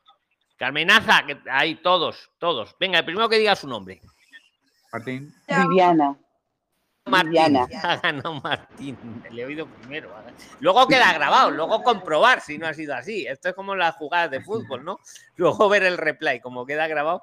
Yo creo que ha sido Martín y luego ha ido Viviana y tal. Venga, Martín, adelante. Bueno, yo tengo veintiún años, soy de Argentina y saqué un pas va, dos pasajes para mí y para mi novia para el año que viene, en junio. Eh, teníamos pensado casarnos para Eh, sacar el libro de familia que estuve preguntando y se saca desde la embajada de Eslovenia.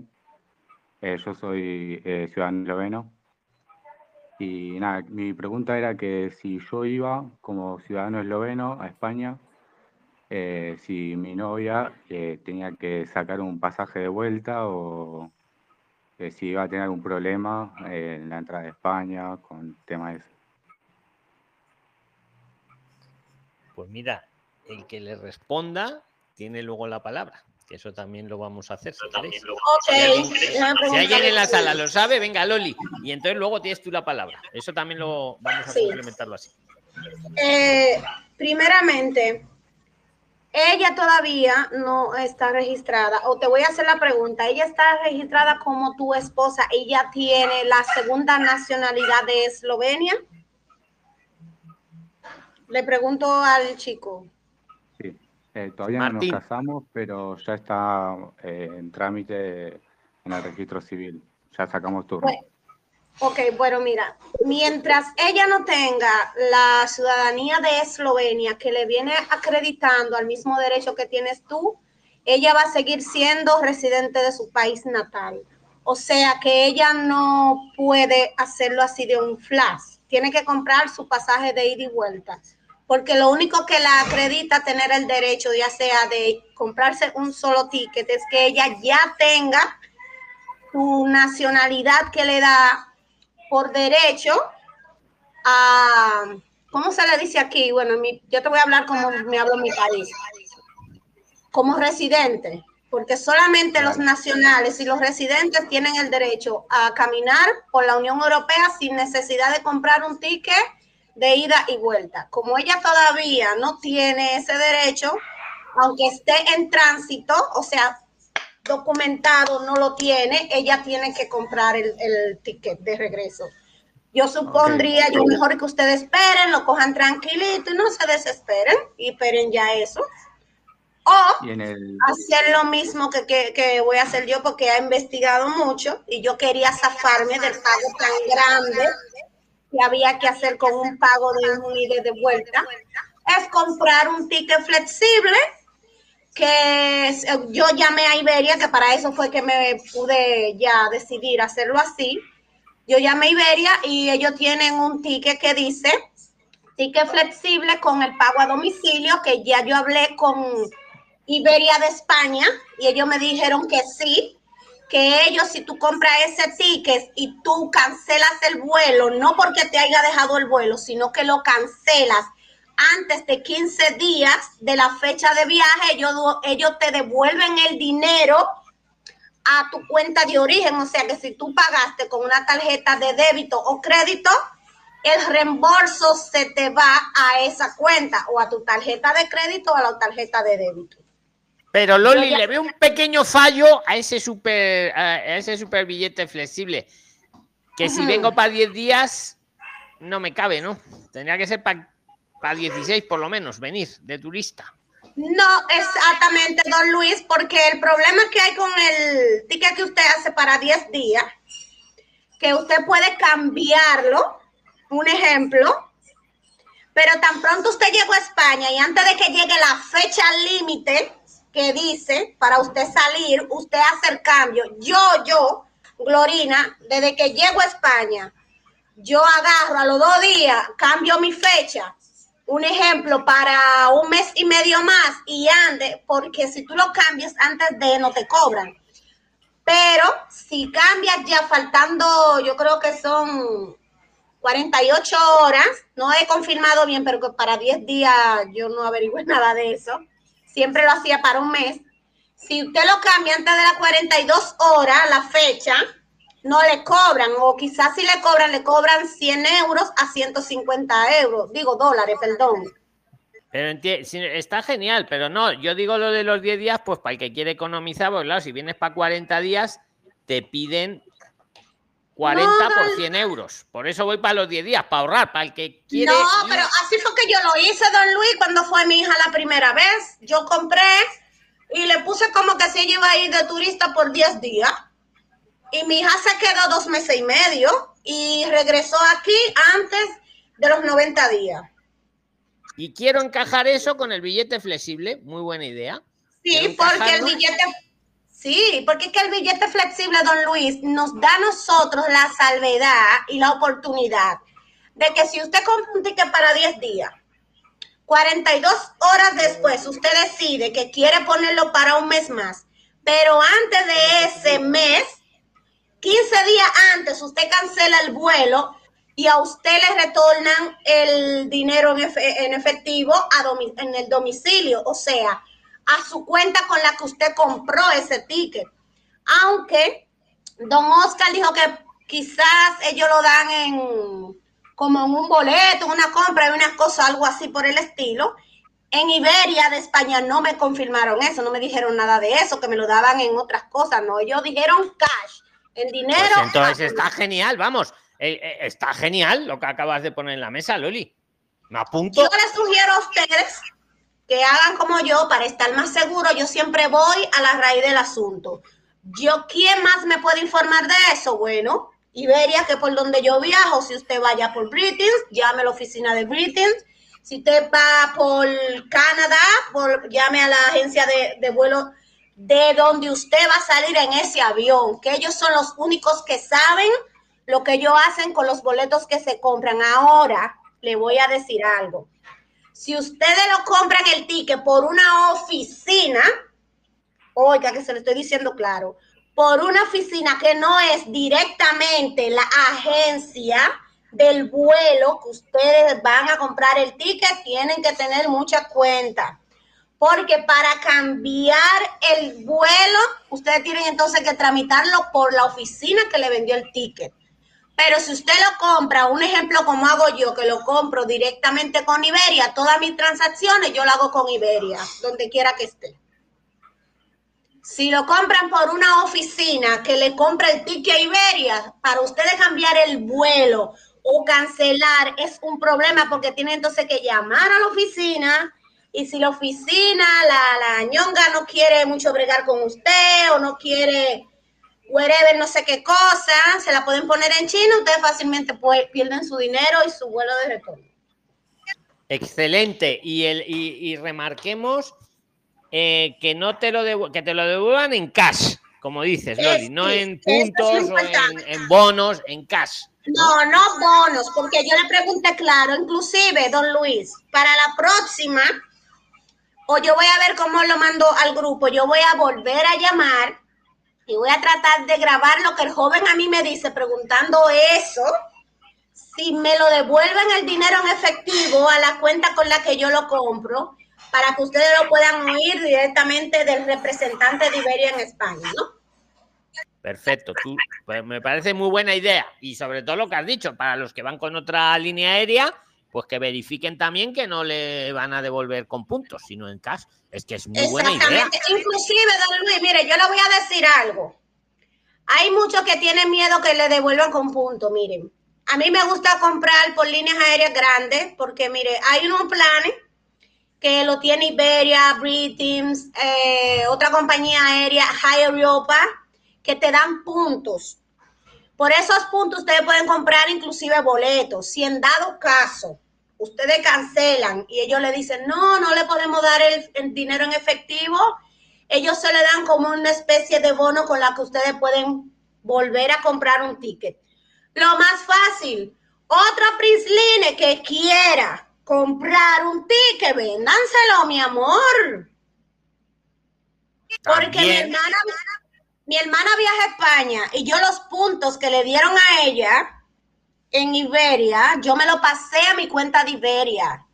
El de mi hija también yo me lo pasé, o sea, y los puntos que yo puedo comprar también, puedo sumarlo a esos y comprarme mi ticket.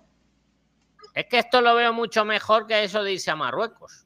Esto lo veo muy, muy bien, es que vamos. Es muy obvio, don Luis, que una gente vaya a Marruecos, que nosotros, que la tienda de nosotros vive viajando para Marruecos. Usted me dice a mí a Jerusalén, pero que uno va a hacer Marruecos, ¿no? Pues... Pues nada, excelente, Loli. No sé, si tienes alguna pregunta, tienes la palabra, porque has aportado. Bueno, eh, lo mío era, don Luis, porque como usted sabrá, ya la niña tiene que retornar de nuevo y se me presentaron unos inconvenientes, pero no puedo eh, esperar, ¿no? Eh, con eso del estudio, don Luis, un ejemplo, ella va a empezar a estudiar en una academia en Córdoba, que se... Alesa, ¿cómo que se llama? Que ya me vino el Alzheimer. Bueno, en MEDAC. En MEDAC le, hay un instituto en Córdoba. Lo digo el nombre porque me ha ayudado mucho, don Luis. Y no son muy... muy dilo, dilo tranquilamente. Si son buena gente, dilo. Si yo sí, quiero sí, que sí, digáis porque, todo, pero siempre buena gente, claro. No. Porque mire, don Luis, ese instituto en MEDAC te, te dan a ti lo que es el apartar el curso. Hay buenos cursos, además de... También yo le dije a ellos, mira, yo necesito una carta que diga que yo necesito el N I E. Me lo aportaron sin ningún tipo de problema, don Luis. Hicieron una carta muy bien redactada. La joven estudiante necesita el N I E para terminar de su inscripción. Ellos son muy, muy, o sea, muy solidarios en ese aspecto. Pero el problemita vino en esto, don Luis, que aún me faltaban unos cuantos eh, chelitos, usted sabe así que nosotros decimos de dinerito, para completar el dinero de la estancia. Y yo digo, don Luis, si en los primeros dos meses, porque ella tiene que empezar ahora en septiembre, yo no puedo someter el dinero por la estancia, para pedir la estancia, porque tú sabes que hay que presentar una X cantidad de dinero, porque ¿Por la estadía...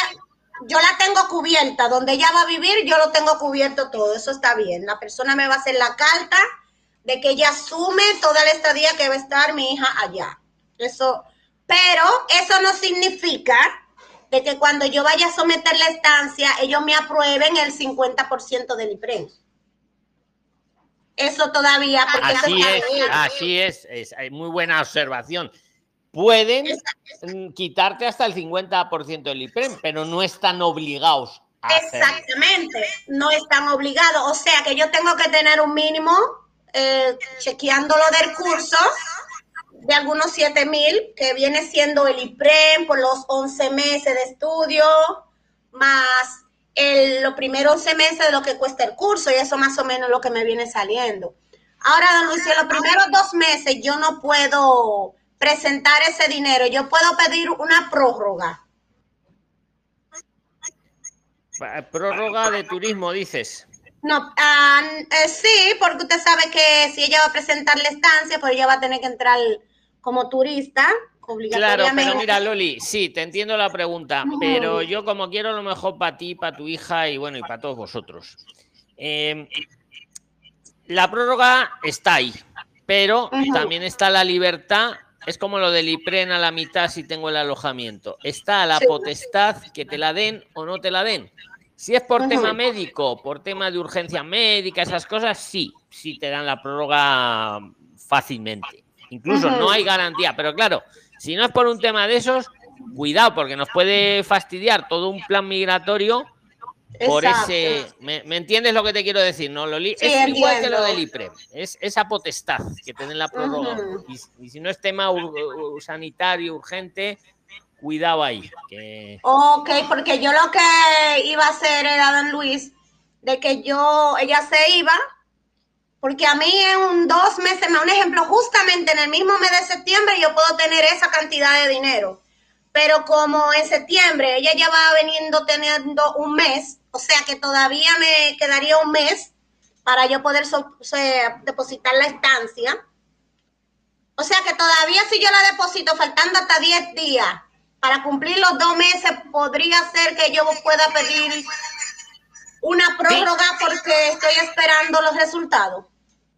A ver, una vez que la presentáis, una vez que la presentáis, au- automáticamente tenéis la prórroga entre comillas, porque si la habéis presentado en los sesenta días, eh, quedáis a espera de respuesta de la administración, ¿me explico? Ah, okay. Aunque luego ellos tarden, eh, eh, eh, aunque ellos tarden luego tres meses en responder, tu hija no se ha quedado irregular, porque presentó la estancia dentro de los sesenta. Ahora, okay, pedir la prórroga, sí. pedir la prórroga para presentar la estancia. No, es no, un poco como lo no. de Marruecos. Es un poco, sí. a ver, podría encajar, pero no hay garantía. No hay garantía jurídica. Si fuera un tema de salud, sí. Te diría, sí. pues sí, la prórroga de turismo te la dan por salud. Pero por tema de porque voy a presentar la estancia, a mí se me ocurre. ¿Y no sería mejor que viniera un mes después o algo así, Loli? No.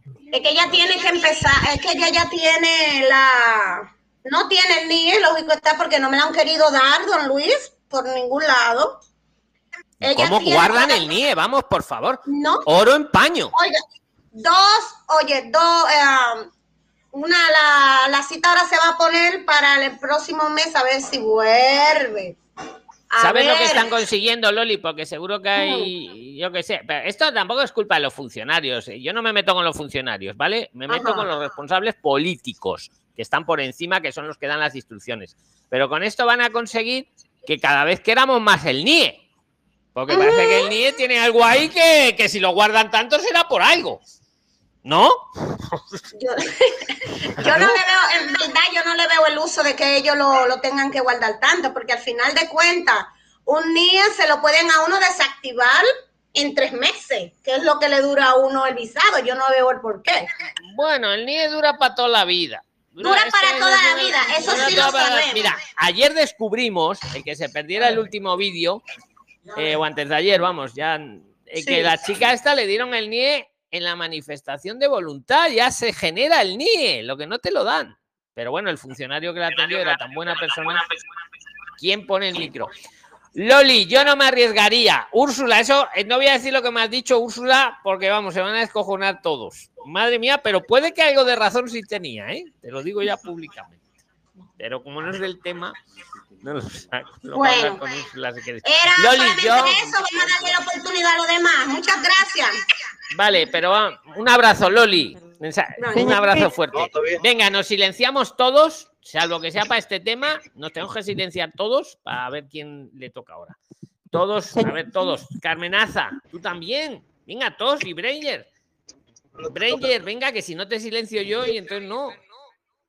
A ver, Breyer, silenciado. Bueno, a ver, espera. Constanza, no va. Oye, silenciaros. Porque no va a hacer trampa. Espera, no, no. Tenemos que estar todos silenciados. Y ahora cuando dé el pistoletazo, el primero que diga su nombre, ese es el que tiene la palabra. Ya, venga, el primero que lo diga. Frei Navarro, Frei Navarro. Frei Navarro, Frei Navarro. Viviana. Viviana. Vero. Viviana. Una milésima antes que Ley Navarro. Luego, luego, luego, escucha, luego, como esto queda grabado, lo comprobáis. Lo ponéis a mínima velocidad y lo veréis. Se oyó Carmenaza y luego Ley Navarro. Venga, a ver, Carmenaza, te toca, venga. Pero venga, vamos bueno, a ir ágiles. Venga. Eh, rapidito lo que, lo que quiero preguntar. Muchas gracias por la oportunidad, señor Luis. Eh, saludos a todos los que lo, escuch lo siguen escuchando. El tema es el siguiente. Mi nieta eh, se fue de vacaciones a España. Le encantó. Y de una se matriculó en una academia para un curso de azafata. Ella tiene toda la documentación, tiene cómo demostrar eh, solvencia económica, eh, tiene una cantidad de cosas eh, que fueron los, los que le pidieron allá. La situación es la siguiente, que le dijeron, no, pues tiene que volverse para Colombia para solicitar la visa como estudiante, pero ella ya tiene Hola. toda la documentación avanzada en España. No, no has oído, no has oído lo que nos ha dicho Loli, se puede pedir aquí en España...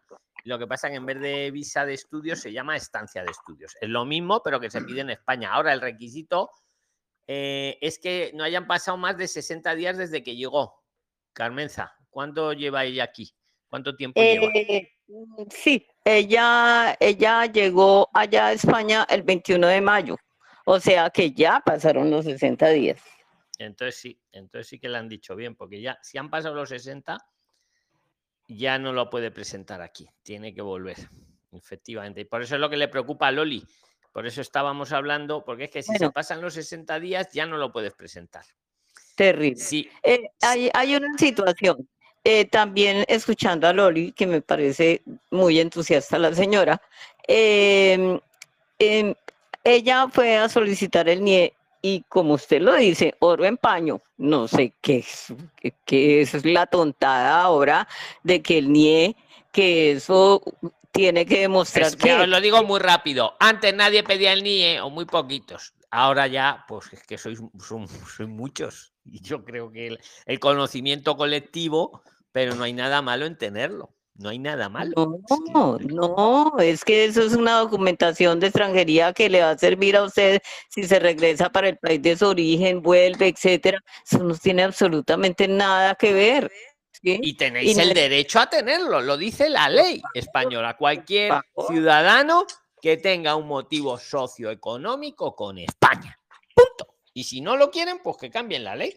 Y, y siempre las leyes van a ir para mejor para vosotros, como estamos viendo. Señor Luis, indiscutiblemente, para abreviar y ser muy puntuales, indiscutiblemente debe devolverse a Colombia a solicitar su visa para estudios. Si lo que quiere es estudiar, visa de estudios, estancia de estudios, para la estancia se le ha pasado el plazo, que es lo que decía Loli, de pedir una prórroga de no, turista. Ya, ya, ya, ya se matriculó, eh, comienza el curso en noviembre, o sea que, que le va a tocar. Se me ocurre un último intento. Como el no ya lo tiene, sí. Carmen, Carmenza, como el no sí. ya lo tiene, y no han pasado los noventa días, si han pasado los sesenta, prórroga.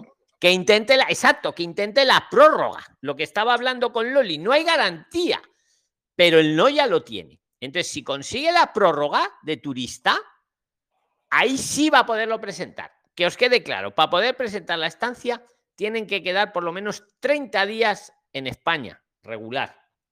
Claro, si uno viene de turista de noventa días... Por eso se dice que hay que pedirlo en los primeros sesenta. Como tu nieta.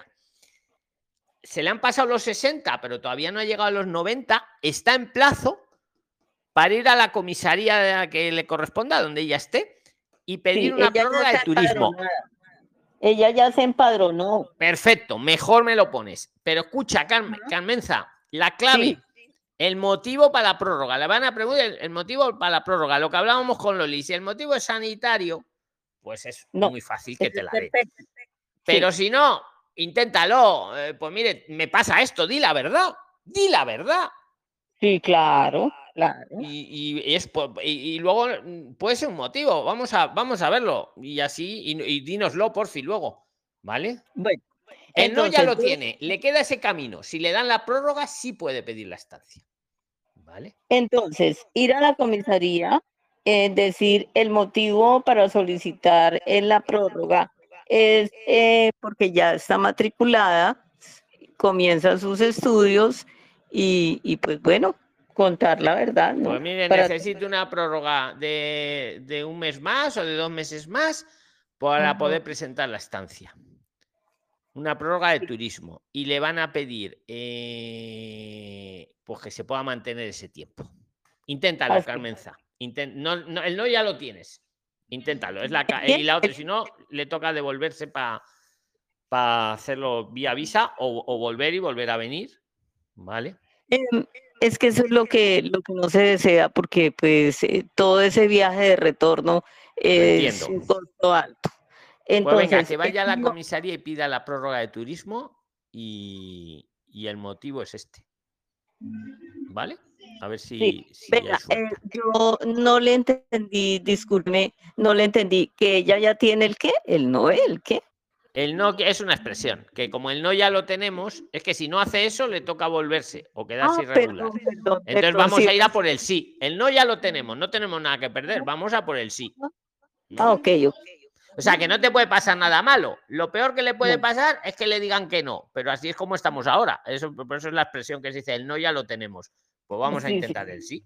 Sí, sí, sí, sí. Es una, una, una expresión, una una expresión española que va a llegar. Sí, se, se nos están pegando las expresiones, ¿eh? A mí se me pegan las vuestras también. Pues muchas gracias, Carmenza, ¿vale? Ven, muchas gracias. Venga, nos silenciamos todos, José. Venga, todos silenciados. Todos, todos. José Cortés, venga, todos, todos, todos, todos, todos. Venga, primero que diga su nombre. Marcela, Marcela, Marcela. De verdad, luego hacerme la auditoría, ¿eh? Que queda grabado luz. Va, adelante, Marcela, preséntate. ¿Qué tal? Buenas noches. Es la primera vez que me conecto con ustedes y los sigo de hace rato. Pues mira, eh, la suerte mi... de principiante. Has tenido la... Venga, adelante. eh, mi hijo viaja en noviembre, tiene veintitrés años, para España, y la idea de él es ponerse a estudiar y trabajar allá. Él es ciudadano italiano. Sacó pasaje de ida, pero no de vuelta. Y bueno, va a rentar una habitación, por, por lo menos por el momento, por tres meses. Eh, ¿Tiene algún problema? ¿Va a tener algún problema eh, por no tener un pasaje de vuelta? ¿O qué es lo que tiene que hacer? Por lo que vi, y tengo un, más o menos un itinerario de lo que ustedes van diciendo, de que bueno, que primero es el chip de teléfono, que se presente al banco para abrir una cuenta y depositar el dinero, que ya estuve viendo que él va a tener que llevar un, como de acá del país, de, yo soy de Argentina, perdón, de acá de Argentina, de donde saca los fondos, para demostrar allá donde depositen la cuenta y luego eh, presentarse para sacar el N I E, ¿es correcto? Es correcto, pues mira, si queréis, el que la quiera sí. responder, como yo sé que esto muchos lo sabéis, el que la quiera responder luego tiene la palabra. El que quiera responder a Marcela, que tome la palabra y luego él tiene la palabra también para preguntar o, lo que quiera. Venga. Bueno, nadie sabe nada. Bueno, repítela mira, la pregunta. La y ahora como ahora tienen más atención, repítela brevemente la, pre la inquietud. Ya me preocupo un poco más. Repítela, no, primero, ya verás cómo él... ahora sí que te responden. Repítela, ver, repítela. Punto uno es que él sacó un pasaje de ida a España y no sacó pasaje de vuelta. O sea, mi problema es si él, en, cuando llega a migraciones de España, va a Barcelona, le van a hacer algún tipo de problema por no tener un pasaje de vuelta. Vale, para ahí, para ahí. A ver, el que no sepa esto, por favor, no merece estar en la sala. ¿Qué, qué le puede pasar si viaja sin pasaje de vuelta? Venga, el que le responda tiene luego la palabra. Es, es ciudadano Venga. italiano. Nada, Habla, nada le pasaría. Nada. Ah, muy bien, es verdad. Yo no me había dado cuenta que era ciudadano italiano. Claro, iba a decir que le devolvían. Porque es ciudadano italiano. Y si al, es, al ser muy bien, Viviana, italiano, pues luego va a ser... No necesita, claro. Perfecto, bueno, yo no me había dado cuenta que era... Quédate con la... Espera, espera, que tenía otra pregunta, que son muy fáciles. A ver, la siguiente, Marcela. Y el que la responda, o sea, que por ese lado no va a tener inconvenientes porque es ciudadano italiano. O sea, que en migraciones no le van a hacer ningún tipo de cuestionamiento de por qué no tiene un pasaje de vuelta. Nada, viene a su casa. Para mí que no. Es Europa. Eh, yo es que no me había enterado que era italiano. Perfecto. No, yo, mi duda, mi duda quedó, porque si vienes de la Comunidad Europea... está entrando a España y no a Italia. Entonces yo no sabía cómo... Que no, eran... está el espacio Schengen y no. Él viene a Italia, pero puede entrar por sí. España o pues no. Lo que te ha dicho está correctísimo, lo que te ha dicho bueno, Viviana. ¿Vale? Perfecto, por ese lado me, me quedo tranquila entonces. El otro tema es que él lo primero que va a tener que hacer cuando llegue es ir a abrir una cuenta a uno de los bancos para depositar eh, cierto dinero o no. O no, en migraciones no le van a preguntar con cuánto dinero viene, cuánto tiempo tiene o dónde se va a hospedar. Ese es mi, no, mi consulta. A ver, eh, cuando es uno ciudadano comunitario, sí. viene a su casa. Perfecto. Entonces, eh, no le pueden preguntar todo eso. Okay. Luis, pero va a necesitar el dinero efectivamente en una cuenta española para solicitar su certificado de la Unión Europea. Vale, visto ahí, vale. Pero no Perfecto. se lo pueden exigir para dejarle entrar o no entrar. No, pero también debe tener en cuenta la cantidad de dinero que trae, que si trae más de nueve mil novecientos noventa y nueve tendrá que traer y justificar el por qué trae esa cantidad de dinero y depositarla no. en una cuenta española para, para eso, o sea, porque si no, no... No le van a dejar igualmente pasar, ah, o sea, distingamos, Marcela, lo que te están diciendo es súper sí, correcto, sí, sí. claro. Eh, distingamos no, para igualmente... entrar... No, otra Perdón, cosa es luego para hacer las gestiones que va a hacer. Venga, sigue, sigue. Es que Sí, perdón que interrumpa. Igualmente, para salir de Argentina no va a poder salir con ese dinero porque no lo van a dejar salir de acá. Porque de acá, de, de Argentina, superando ese monto, tiene que justificar eh, por qué se lleva ese monto de acá de Argentina. O sea, acá es medio complicado. O sea, sí o sí va a tener, si supera los nueve mil, hacer acá en la Argentina una declaración antes de salir. O sea, que por ese lado no, no va a ocurrir eso. Vale, pues entonces no... Perfecto. Ahora, él apenas, apenas llega al margen de abrir la cuenta y, y depositar o no un dinero. Creo que en alguno de los videos de ustedes, una cuenta joven, creo que se llama, en el Santander. A ver, yo yo de, de, yo no voy a decir este banco, este otro, porque es que de verdad, bueno, lo de sí, los bancos parece un campo sí. de minas. O sea, uno te También. la cierra, otro no te la cierra, otro te la deja abrir, pero luego también te la... Bueno, no te la cierran, la bloquean. Sí. Una luego, a ver, con pasaporte todos te lo abren, pagando un seguro. Bien, bien. Eso Perfecto. es un poco el, el tip que yo me atrevo a dar. El que esté dispuesto bien. a pagar un seguro, que muchas veces te viene muy bien, para lo que vaya bien. a pedir cada uno, sí. ahí no hay problemas. Luego puede haberlos o no puede haberlos. ¿Alguien le quiere decir de banco y tiene la palabra luego después de, de Viviana, que la tiene a continuación por haberla ayudado? ¿Alguien quiere instruir a Marcela de las dos preguntas, de la de banco y lo otro? Venga, el que la instruya Luis, tiene luego yo la quiero hacer, yo le quiero hacer una pregunta a ella, pero no quiero la palabra después. Eh, Perfecto, pues haz la pregunta, no, Loli. ¿Ustedes no tienen a una persona de confianza allí en España que puedan abrir una cuenta, ya que él tiene los documentos europeos que lo pueden acreditar para eso? Porque puede hacer una carta poder, él se abre una cuenta y ustedes poco a poco, antes de que llegue el día de I R I, se van haciendo las transferencias a esa cuenta. Cuando él viene llegando ya a España, él tiene un monto más o menos ahí. Eh, yo no sé si, a ver, persona de confianza tengo, pero le tengo que dar el poder para que abra una cuenta a nombre de él. Por lo tanto, es lo que te digo, a la persona claro. que esté allá en España, puede sí. sacarle una cuenta con una carta poder, con los documentos de él. Cuando sí. ya ustedes tengan esa cuenta, se va Ajá. depositando, haciendo transferencias bancarias, y cuando ya él se vaya, usted puede irse con una X cantidad de dinero más o menos ahí. Ah, pues y no tiene que sacar el... ese monto, porque sabe que el gobierno argentino cree que el dinero que se trabajó el pueblo de ellos. Eh, sí, por eso mismo. Y se evita ese problema. Usted lo va depositando con mucho sí. cuidado de que el balance sea un balance un día de quinientos euros, en una semana usted deposita trescientos, de que Ajá. no se vea muy obvio que usted esté sacando el dinero. No lo claro. hagan las transferencias con el nombre suyo siempre a la cuenta en España. Usted un día pone un primo, otro día pone un vecino, a que le vaya a entrar dinero, porque en España muy bien recibido que le metan todo el dinero que quiera siempre y cuando sea dinero limpio, que se compruebe. Exacto. Pero... Ya, ya, ya, no, muy, muy rápido meto la cuchara, Loli y Marcela. Eh, como viene de banco a banco, está bancarizado. Entonces ahí sí. es, es, es más laxo el control, ¿vale? Claro. Porque, ¿eh? Perfecto. Perfecto, perfecto. Se entendió. Do, don Luis, ¿puedo aportar a, a eso? Sí, venga, aporta si quieres y luego tienes la palabra también después de Viviana, que fue la primera que aportó. Venga. Gracias.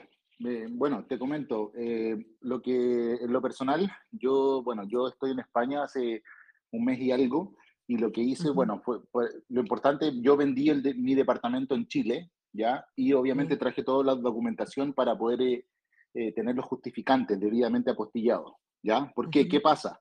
Nos encontramos acá, llegando a España, que hay varios bancos que efectivamente te abren la cuenta con pasaporte, pero lo que no te dicen es que efectivamente si tú eres turista, bueno, yo sé que tu hijo como ciudadano italiano no va a tener ningún problema, pero, es, es, pero si no tienen un justificante, ya sí. eh, probablemente le cierren la cuenta, ¿ya? Y eso es lo que uh-huh. no te están diciendo. Ahora, claro. ¿qué, te re, ¿qué te recomiendo yo? Que es un tema que por lo menos a mí me funciona. Yo abrí uh-huh. una billetera electrónica donde de mi cuenta de banco en Chile transferí electrónicamente a una plataforma que se llama Global sesenta y seis, ¿ok? Uh-huh. Y de, sí, y, de sí. esa forma, y de esa forma yo deposité de mi cuenta en Chile a esa plataforma y luego puedo transferir internacionalmente el dinero a una cuenta española y obviamente la puede transferir a su propia cuenta una vez que la abra acá en España. Sí. ¿Ya? Entonces, esa es una buena metodología.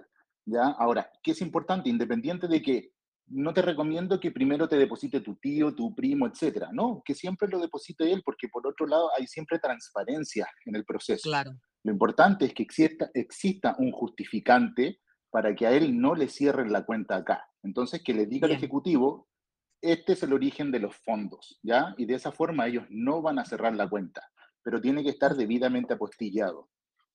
Ok. Perfecto, perfecto. Muchísimas gracias. Ahí tienes dos, dos posibles, sí, dos posibles, espera, Loli, dos posibles soluciones. Ajá. Y ella es la que tiene que tomar la decisión. A mí las dos me parecen muy buenas. Ya ella, ella. Usted sabe. Déjame decirle una cosa, Luis. Usted sabe dísela, por qué dísela. Yo le hablé. Lo que, lo que pasa es que ella... quería saludar. Bueno, ajá, dísela que ahora saludo. saludo no, yo me voy de una vez. O sea, le saludo muy rápido. Fran, Francisco, tú eres chileno, que eres artista. Eh, no, me encantaría hacerlo, me pero no. Me equivoco, ¿no? Sí, pero es artista, vale, casi, casi. Vale, pues nada. Venga, apórtale, Loli, y luego mira, va don Luis, usted Viviana, sabe por qué. Francisco, si quiere a preguntar algo, lo que sea. Porque venga, el problema es que yo le comenté al de eso, porque yo tengo una amiga que ella es argentina, argentina, que se llama Mirta, y ella por estar haciendo depósito, inclusive la cuestionaron, porque ella está usando el Western Union, oye, Western Union. Es que Western Union es muy pijotero, Loli. Western Union, en cuanto ves tres o cuatro transferencias, ya te está bloqueando. Exacto. Entonces, cuando ella fue a hacer la transferencia por el banco, la misma persona del banco le dijo, si usted tiene un familiar que esté dentro del grupo de familia, haga la transferencia así. Y nadie le puede cuestionar por qué, porque es una familia. No, no, no, yo entiendo. Tu ayuda, eh, bien, porque somos aquí una familia. Nuestros aportes nos ayudan igualmente. Pero yo hice la salvedad porque por ella conocí eso. Porque yo no lo sabía tampoco. En mi país usted puede mandar siete millones y muy bien recibido, no, no importa a nadie. Pero ahora mismo, con lo que está pasando en Argentina, ellos quieren como que nadie saque el dinero, pero muy bien cuando se lo entran. Y eso le pasó, claro. Sí. Bye. Bueno, pues creo que ha quedado muy interesante todo lo que habéis hablado. O sea, que inteligencia colectiva. Viviana, te toca, venga, que aportaste. Toma la palabra. ¿Puedo cobrar mi, mi pregunta? Hola, buenas noches. Sí, luego vas todos, tú, luego, luego vas tú, Francisco. Ahora es okay, que estaba antes buenas. Viviana también que aportó. Venga, Viviana. Bueno, buenas noches eh, o buenas tardes, dependiendo de dónde estemos. Yo soy uruguaya y nada. Eh, hace cinco meses que vivo acá en España, me vine con mi pareja y vinimos como turistas. Pero estando aquí me entero que mi tía y mi abuela, por parte de padre, tienen la ciudadanía italiana. Pero, eh, claro, yo no me informé antes. Entonces, bueno, fui a una abogada, eh, o sea, le informé de, lo, de esto, y me dijo que nada, que ya se me había pasado tipo el tiempo, que lo podría haber movido, podría haber ido hasta Italia y haber visto en qué comuna estaba mi familia para poder hacer todo esto. Entonces mi pregunta es, eh, tengo que esperar ahora, porque ya estoy, en, estoy irregular, esperar, por ejemplo, los tres años o podría ir haciendo algo aunque demore mucho. Pues venga, y que le aporte... Luego tendrá la palabra después de Francisco. Venga.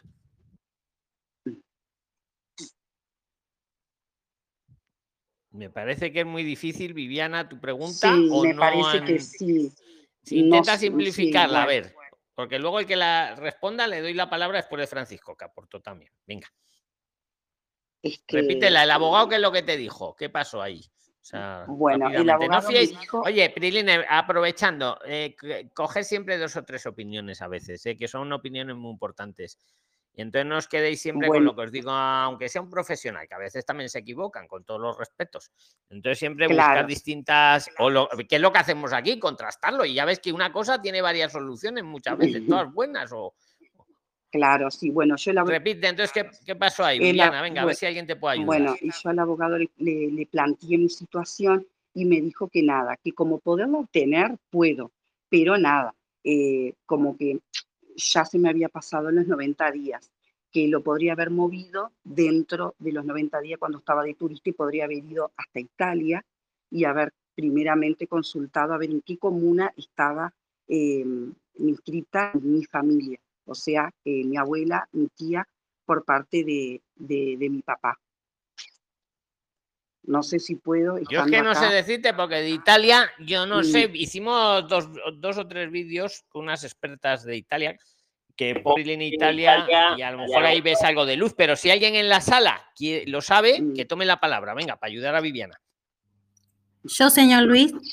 Pues adelante, Natalia, y luego te tocará si quieres preguntar algo después de Francisco. Venga. Hola, soy Natalia, estoy en Parque del Plata, Uruguay, y también estoy tramitando la ciudadanía italiana, y lo que te puedo colaborar sí. eh, es que ya estás pasada de la visa de turismo, como ya, ya lo tenés muy sí. claro, y para, para poder tramitar la visa lo vas a tener que hacer o desde Uruguay si, si, si volvés, o viajar, ah. volver a Uruguay, volver a Uruguay y sacar un pasaje, ir a Italia, y dentro del tiempo de turismo que tenés, dentro de los noventa días que te corresponden en Italia como turista, eh, ahí podés ir a buscar la comuna.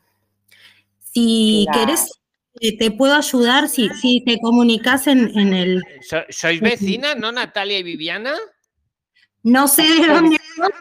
¿Eh? A mí, fíjate, dice, ¿de dónde de Colonia del Sacramento. O sea, la... Yo de Colonia del ah, Sacramento. Bien.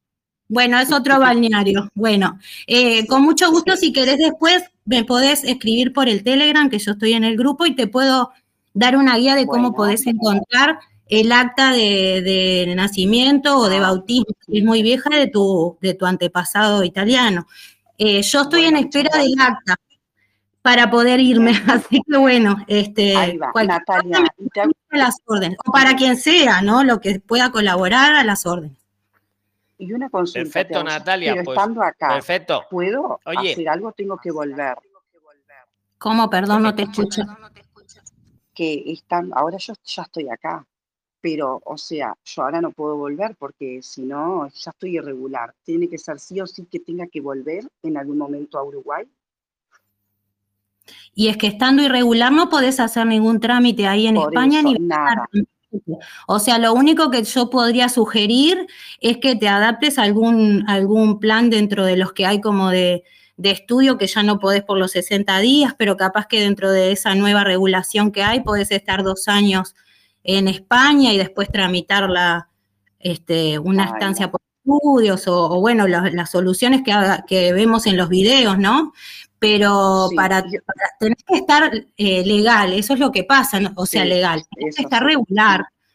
para hacer cualquier claro. trámite. Otra consulta, es otra consulta. Pero que espera, Viviana, que tenemos que ir una sí. por intervención, que si no luego bien, no, está, no está, participa. Bien, bien, bien, bien. Escucha, sí, le voy, bueno, eh, no, ahora sí. si da tiempo vuelves. Escucha, le voy a dar la sí, palabra sí, sí. a Francisco, luego se la doy a Natalia bien.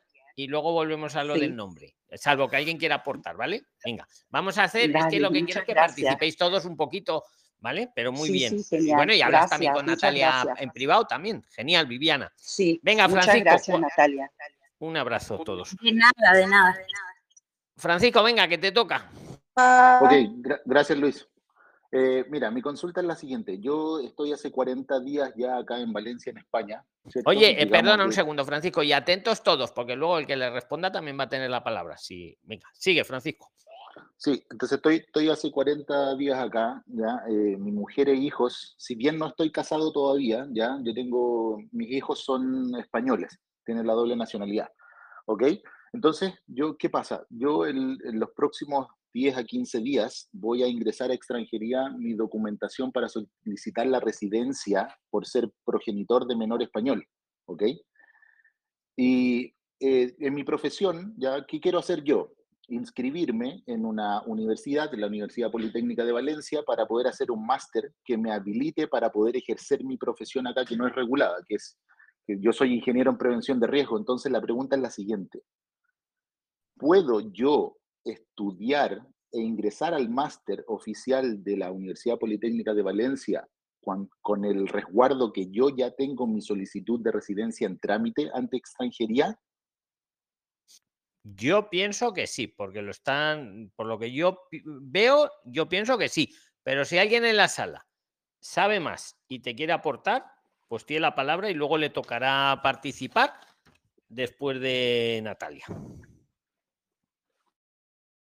Yo, por lo que estoy viendo, las universidades te están aceptando con los, con los resguardos para empezar a estudiar. Lo uno a que incluso una persona irregular puede estudiar. Es un derecho fundamental, ¿vale? Incluso estando irregular se puede estudiar. Tú has presentado tu trámite, no te lo han dado. Tu pregunta es si puedo empezar las clases. Claro, yo pienso que, que, que sí. Es, es, va por ahí, ¿no, Francisco? Sí, sí. Lo que, lo que pasa es que obviamente yo no necesito una estancia por estudio porque yo vengo a residir acá y tengo mi familia que son españoles. Sí, sí, sí, lo sé, lo sé. Pero lo que te quiero decir es que tu trámite no te lo han dado todavía.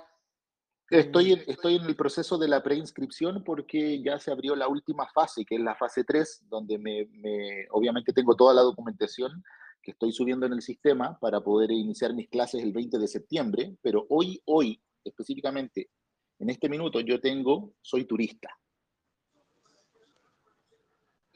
Eso Hasta quien te lo responde va a ser la institución educativa, pero yo me apuesto que te dice que sí.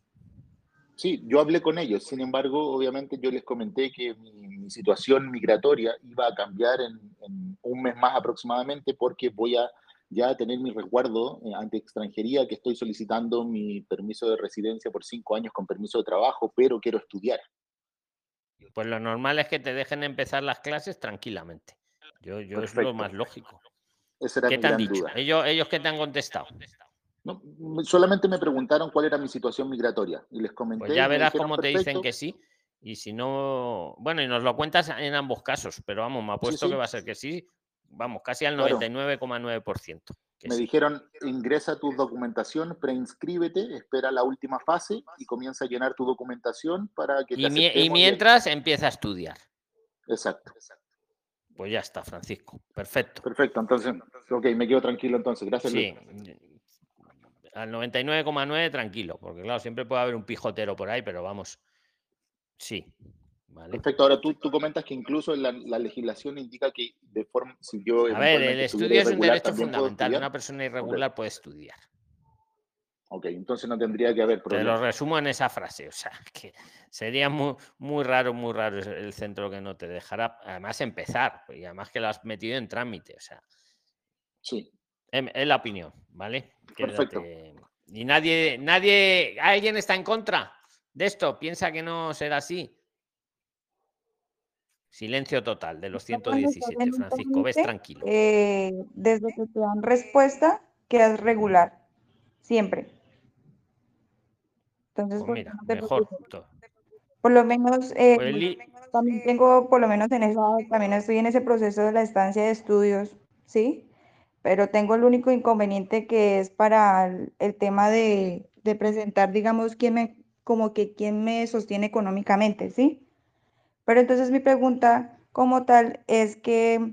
Espera, espera, Lisa, muy buen el aporte, pero y ahora te voy a dar la palabra. Vale, vale. Bueno, Fran, vale, vale. Francisco, estate tranquilo, pero ahora le toca a Natalia y luego te va a tocar a ti por haber aportado. Lo vamos a hacer así, ¿vale? El que va aportando va teniendo la palabra y luego también cuando no haya, pues lo de la... Venga, Natalia, te toca. Y luego ya Muchas va gracias, Luis, ¿eh? Muchas Un gracias. saludo, Francisco, un saludo. Venga, Natalia. Bueno, yo tenía una consulta sobre, eh, bueno, como dije, estoy tramitando la, la ciudadanía italiana, eh, pero como mi antepasado es muy antiguo, eh, no es, no tengo mucha probabilidad de que me, me la den. Pero sí hace dos años estoy moviéndome, así que por eso me ofrecía... a lo que necesiten consultar. Este, eh, pues ya tomar la nota y ya verás cómo te... Todos los que necesites de cosas de ciudadanía italiana, italiana Natalia, está vuestra disposición. Bueno, yo, yo, yo estoy hace dos años porque, o sea, mi, mi, mi deseo es trasladarme a Valencia con mi familia, porque también tenemos un... Mi cuñado vive allá hace veinte años y, bueno, queremos irnos con ellos. Pero yo eh, trabajo como profesora de inglés online y como tutor de español para extranjeros. Entonces, mi consulta era por, por lo de ser autónomo, si esto era válido para el proyecto, pero como estoy escuchando desde el principio y vi que ya hablaron del tema, tampoco quiero este eh, volver pues mira, a lo mismo. Te lo digo muy rápido porque sí, lo hemos hablado al principio. Escucha, sí es válido para sí es válido para ser autónomo y además te digo, espérate los veinte días que, que faltan o menos ya con la nueva regulación que te quitan hasta el plan de negocio ya. Porque hasta Ajá. ahora también era válido, pero tenías que plan, poner un plan de negocio, que oye, que un plan de negocio está muy bien, sobre todo para el que lo hace por primera vez, pero es una cosa, digamos, que la van a poner opcional, como para cualquier empresario autónomo, aunque sea español. El plan de negocio es una herramienta muy buena, pero ya no te la van a exigir. Y más si tú ya, ya eres profesora, que por cierto, has emprendido en lo que yo siempre les recomiendo que emprendan. Negocios de alto rendimiento con muy poca inversión, nada más que tu conocimiento, que es fundamental, claro. Va a ser... Claro, aparte que me puedo ir a cualquier pueblo porque no, no tengo problema con eso. Lo, lo único que necesito es una buena conexión y bueno, y después trabajar y tener un lugar para mis hijos, que tengo dos niños, para escolarizarlos y eso. Pero bueno, ese es el plan, así que bueno, muchas gracias y les sí, doy... Yo cuando voy a hacer, me lo he apuntado antes para haceros dos pasos, a, dos vídeos, un paso a paso de cómo ser autónomo y otro paso a paso de cómo montar una empresa en España. Ahí está, ahí voy a estar, ahí voy a estar. Claro, lo, lo voy a explicar bien porque lo sé bien, ¿vale? O sea, que lo sepáis. Pues venga, gracias. Muchas gracias, Natalia, y enhorabuena, ¿eh? Y, y sí puedes. Gracias, ¿vale? Gracias, toca, gracias, gracias. Un saludo. Le toca a, a quién, Lizu, Liza, Liza, perdona. Liza, tengo aquí apuntado que te toca, te toca. ¿Algo has aportado antes? Venga. Tengo dos preguntas como tal. ¿Sí? Pero vale una, haz la más importante. Luego, si da tiempo, hace la segunda. Bueno, la más importante, bueno, por fin. Es que así todos, por lo menos una vez. Para mí. Resulta y pasa que yo eh, hace poco me averigüé sobre la estancia de estudios que era como tal aquí en la Comunidad de Madrid, pero me dio la casualidad que también se puede público, ¿sí? No sabía sobre ella, me dieron un papel como tal, empecé el procedimiento, pero lo único que veo como inconveniente es que, digamos, el seguro como tal no me ha dado la certificación y como tal cumplo los sesenta días el miércoles. Adicional de eso, pues, eh, de la certificación también necesito, estoy también como esperando. Vale, pero el seguro, ¿por qué no te da la certificación? Dime, porque dicen que tardan dos o tres días por lo menos, es que lo hice hace muy poco, ¿sí? Y adicional, pues, ya me van a cumplir los sesenta días y no sé si pueda pasar los papeles así, porque me Vamos, falta... tienes que pasar los papeles, sí o sí. Antes de los sesenta días. ¿Tienes, espera, Lisa, ¿tienes certificado digital o no? Eh, lo tengo en físico como tal, porque yo me encuentro en Madrid. Hola, ¿tiene eh, N I E y certificado digital tienes o no, Lisa? No, no, no, no, no. O sea, que lo va, ¿cómo lo vas a presentar? Por Orbe, supongo, ¿no? Sí, sí, como tal. A ver, pre preséntalo sí o sí antes de los sesenta días. Preséntalo. Porque es que si no, se pasa el plazo y ya has escuchado, si no lo has escuchado, lo que hemos hablado antes. Luego, mejor presentarlo con todo, está claro. Si falta algo, preséntalo igualmente, que te van a hacer un requerimiento, oiga, que nos falta esto. Falta que ponga usted aquí la póliza del seguro. El del seguro no te puede dar un papel o algo que diga que te lo está tramitando, para que metas ese papel y le pones una nota diciendo, oiga, que el, la póliza, en cuanto la tengas, se la anexo. ¿Me sigues, okay. Liza? ¿Vale? Listo. O sea, paso uno, y para todos los que estén en la misma situación, antes de los sesenta días, presentarlo. Mejor completo, lógicamente, pero aunque esté incompleto, que falte algún fleco, presentarlo igualmente y poner una anotación, mire, me falta lo de la póliza, que estoy a la espera, se la anexo en breve. Ya está. No niegan directamente, os requieren, os van a requerir, oiga, que la póliza me falta o que no sé qué me falta. Ahí os dan diez días para aportar lo que consideran que no está bien, ¿vale? Juega con eso. Lo único que me preocupa es que como no lo haces con certificado digital, lo haces con Orbe, también vale muy bien presentarlo por Orbe, pero luego es como menos ágil la... para que tú estés haciendo un seguimiento de tu expediente, ¿sabes? Pon muy claro tu, tu domicilio para... para notificaciones, tu móvil, etcétera. ¿Alguien que la quiere aportar, que tendrá luego la palabra, si da tiempo de esto, Alisa? Pues entonces hacemos el primero que diga el aporte, su nombre. Venga. El aporte que le puedo hacer es que efectivamente... Espera, Dolly, Dolly. Vale, pues aporta Dolly. Adelante, Dolly. Venga. Que el aporte que, que acaba de mencionar uh, Luis es muy bueno porque sí, ella puede completar eh, lo que le vayan requiriendo posteriormente.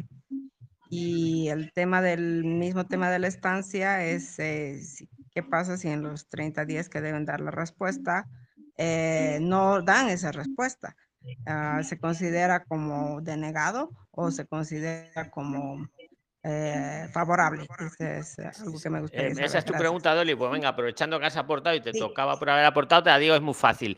Se, ni denegado ni, ni concedido. Se considera que estás a la espera de respuesta de la administración y por lo tanto no estás irregular. Porque es que están tardando, mira, en Madrid están tardando cuatro o cinco meses en dar la respuesta. Entonces, claro, si yo lo presento en los primeros sesenta días, me queda un mes de turista. Pero no pasa nada.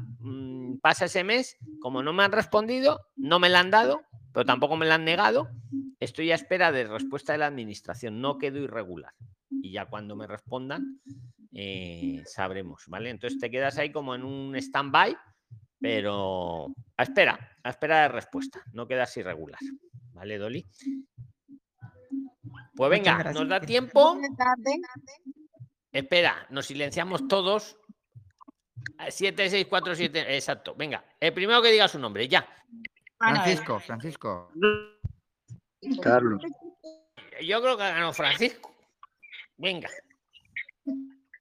Hola, buenas noches. Francisco, soy... aprovecha, te queda muy poco. Buenas noches, soy Francisco desde Valencia, ¿vale? Eh, soy español, ¿vale? Pero colaboro con una asociación en la que asesoramos con todos los trámites de extranjería. Entonces, esta mañana eh, me ha venido una persona con un caso bastante complicado, entonces no sabía cómo responderle. Este caso era, él era venezolano, hizo solicitud de asilo, se lo denegaron y le concedieron razones humanitarias. La renovó dos veces y en esta tercera renovación le denegaron la, la renovación porque tenía antecedentes penales. O sea, eh, le habían condenado, no me ha sabido decir si es por un delito o por una falta. Entonces, el problema que tiene esta persona es saber eh, qué, a qué tipo de, de permiso de residencia se puede acoger ahora y demás. Yo he estado leyendo y, en teoría, eh, un juez ya dictaminó que por un delito no se le podía negar a una persona un permiso de residencia sin estudiar el delito que había cometido, el peligro que comete, o sea, el peligro que podría acarrear esta persona en la sociedad civil y demás. Entonces quería saber si esta persona se puede acoger a algún tipo de permiso de residencia. Vale, te doy mi opinión, Francisco, y luego si alguien quiere dar la suya también. Yo estoy de acuerdo con eso que acabas de decir. O sea, habría que estudiar el caso de forma individualizada, qué tipo de delito es, porque claro, si es una falta o ahora le llaman delito leve, no sería motivo, o sea, habría que, in, que individualizarlo, ¿vale? Habría que, no vale, no, como tienes aquí un antecedente penal, un pequeño antecedente penal, ya no. ¿Alguien le quiere aportar a Francisco de esto algo más? Yo te lo voy a mirar, ¿vale, Francisco? Pero así de sopetones lo que sé. Muchas gracias. ¿Alguien quiere, quiere, sabe de esto, de lo que le ha pasado? Al... Yo estoy de acuerdo con lo que has dicho, Francisco, ¿vale? Es un... Habría que ver la gravedad de ese delito. De todas... Aprovechamos de todas formas para decir, no hay que cometer delitos, muy importante, porque mira lo que le ha pasado a esta persona, al, al que ha asesorado Francisco, o sea, lo tienen en cuenta, ¿vale? Ahora, también es cierto, no es lo mismo, yo qué sé, una tonterita que algo grave, no es lo mismo, Francisco. Tenéis que ir por ahí y tenéis que recurrirlo, ¿vale? ¿Cómo va la cosa eso? Buenas tardes, don Carlos. ¿Quieres aportar de esto? Venga. Sí, buenas tardes. Buenas tardes. ¿Qué tal, señor Luis? De acá, desde Perú. Eh, aportarle, ¿no? Aportarle en el tema de que está manifestando. Eh, decirle de que es que, que se te oye muy mal, muy mal, muy mal. Eh...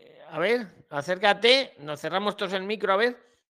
Claro, lo que yo quiero aportar es que hay que ver cuál es, cuál es el delito o la falta que ha cometido. De acuerdo a eso, y hay que evaluar el caso de forma individual. Estamos de acuerdo, Ulises. Se te oye muy mal, amigo, pero es lo mismo, exacto. Por cierto, que en España ya la falta ya no existe, le llaman delito leve, pero es lo, es lo que antiguamente era una falta, una tontería, vamos. Las faltas son... pequeñeces. Ahora, eso sí, le han cambiado el nombre y le llaman delito leve, que, pero que lo sepáis. Que hay que, Francisco, seguimos hablando del tema, pero vamos, eso hay que verle el tipo de delito y si es un delito leve, antiguamente llamado falta, se puede recurrir perfectamente. Prislines, nos despedimos, que llevamos dos horas. Que muchísimas gracias a los que habéis participado, los que lo habéis intentado, los que lo escucháis luego en las plataformas de podcast, Spotify y tal. Si os gusta, por favor, ponerle cinco estrellas, seguirnos. Si os interesa España, venir a España, estar en España haciendo las cosas bien. Y, y seguimos ahora mismo en Telegram, ¿vale? Debajo de la descripción de cualquier podcast os pongo siempre el enlace al grupo. En la actualidad somos veinticinco mil Prislines, ¿vale? veintitrés mil cien conversando. Eh, muchas gracias a todos, Prislines. Ahora en un rato os pongo el audio también en Telegram, ¿vale? Y seguimos ahora chateando por ahí. Y el próximo sábado seguimos con el conversatorio, ¿vale? Y el martes tenemos Zoom. Un abrazo a todos, Prislines. Bueno, muchas gracias. Que Dios gracias, los bendiga. Muchas gracias. Chao. Señor Luis, gracias. Luis, bendiciones. Luis.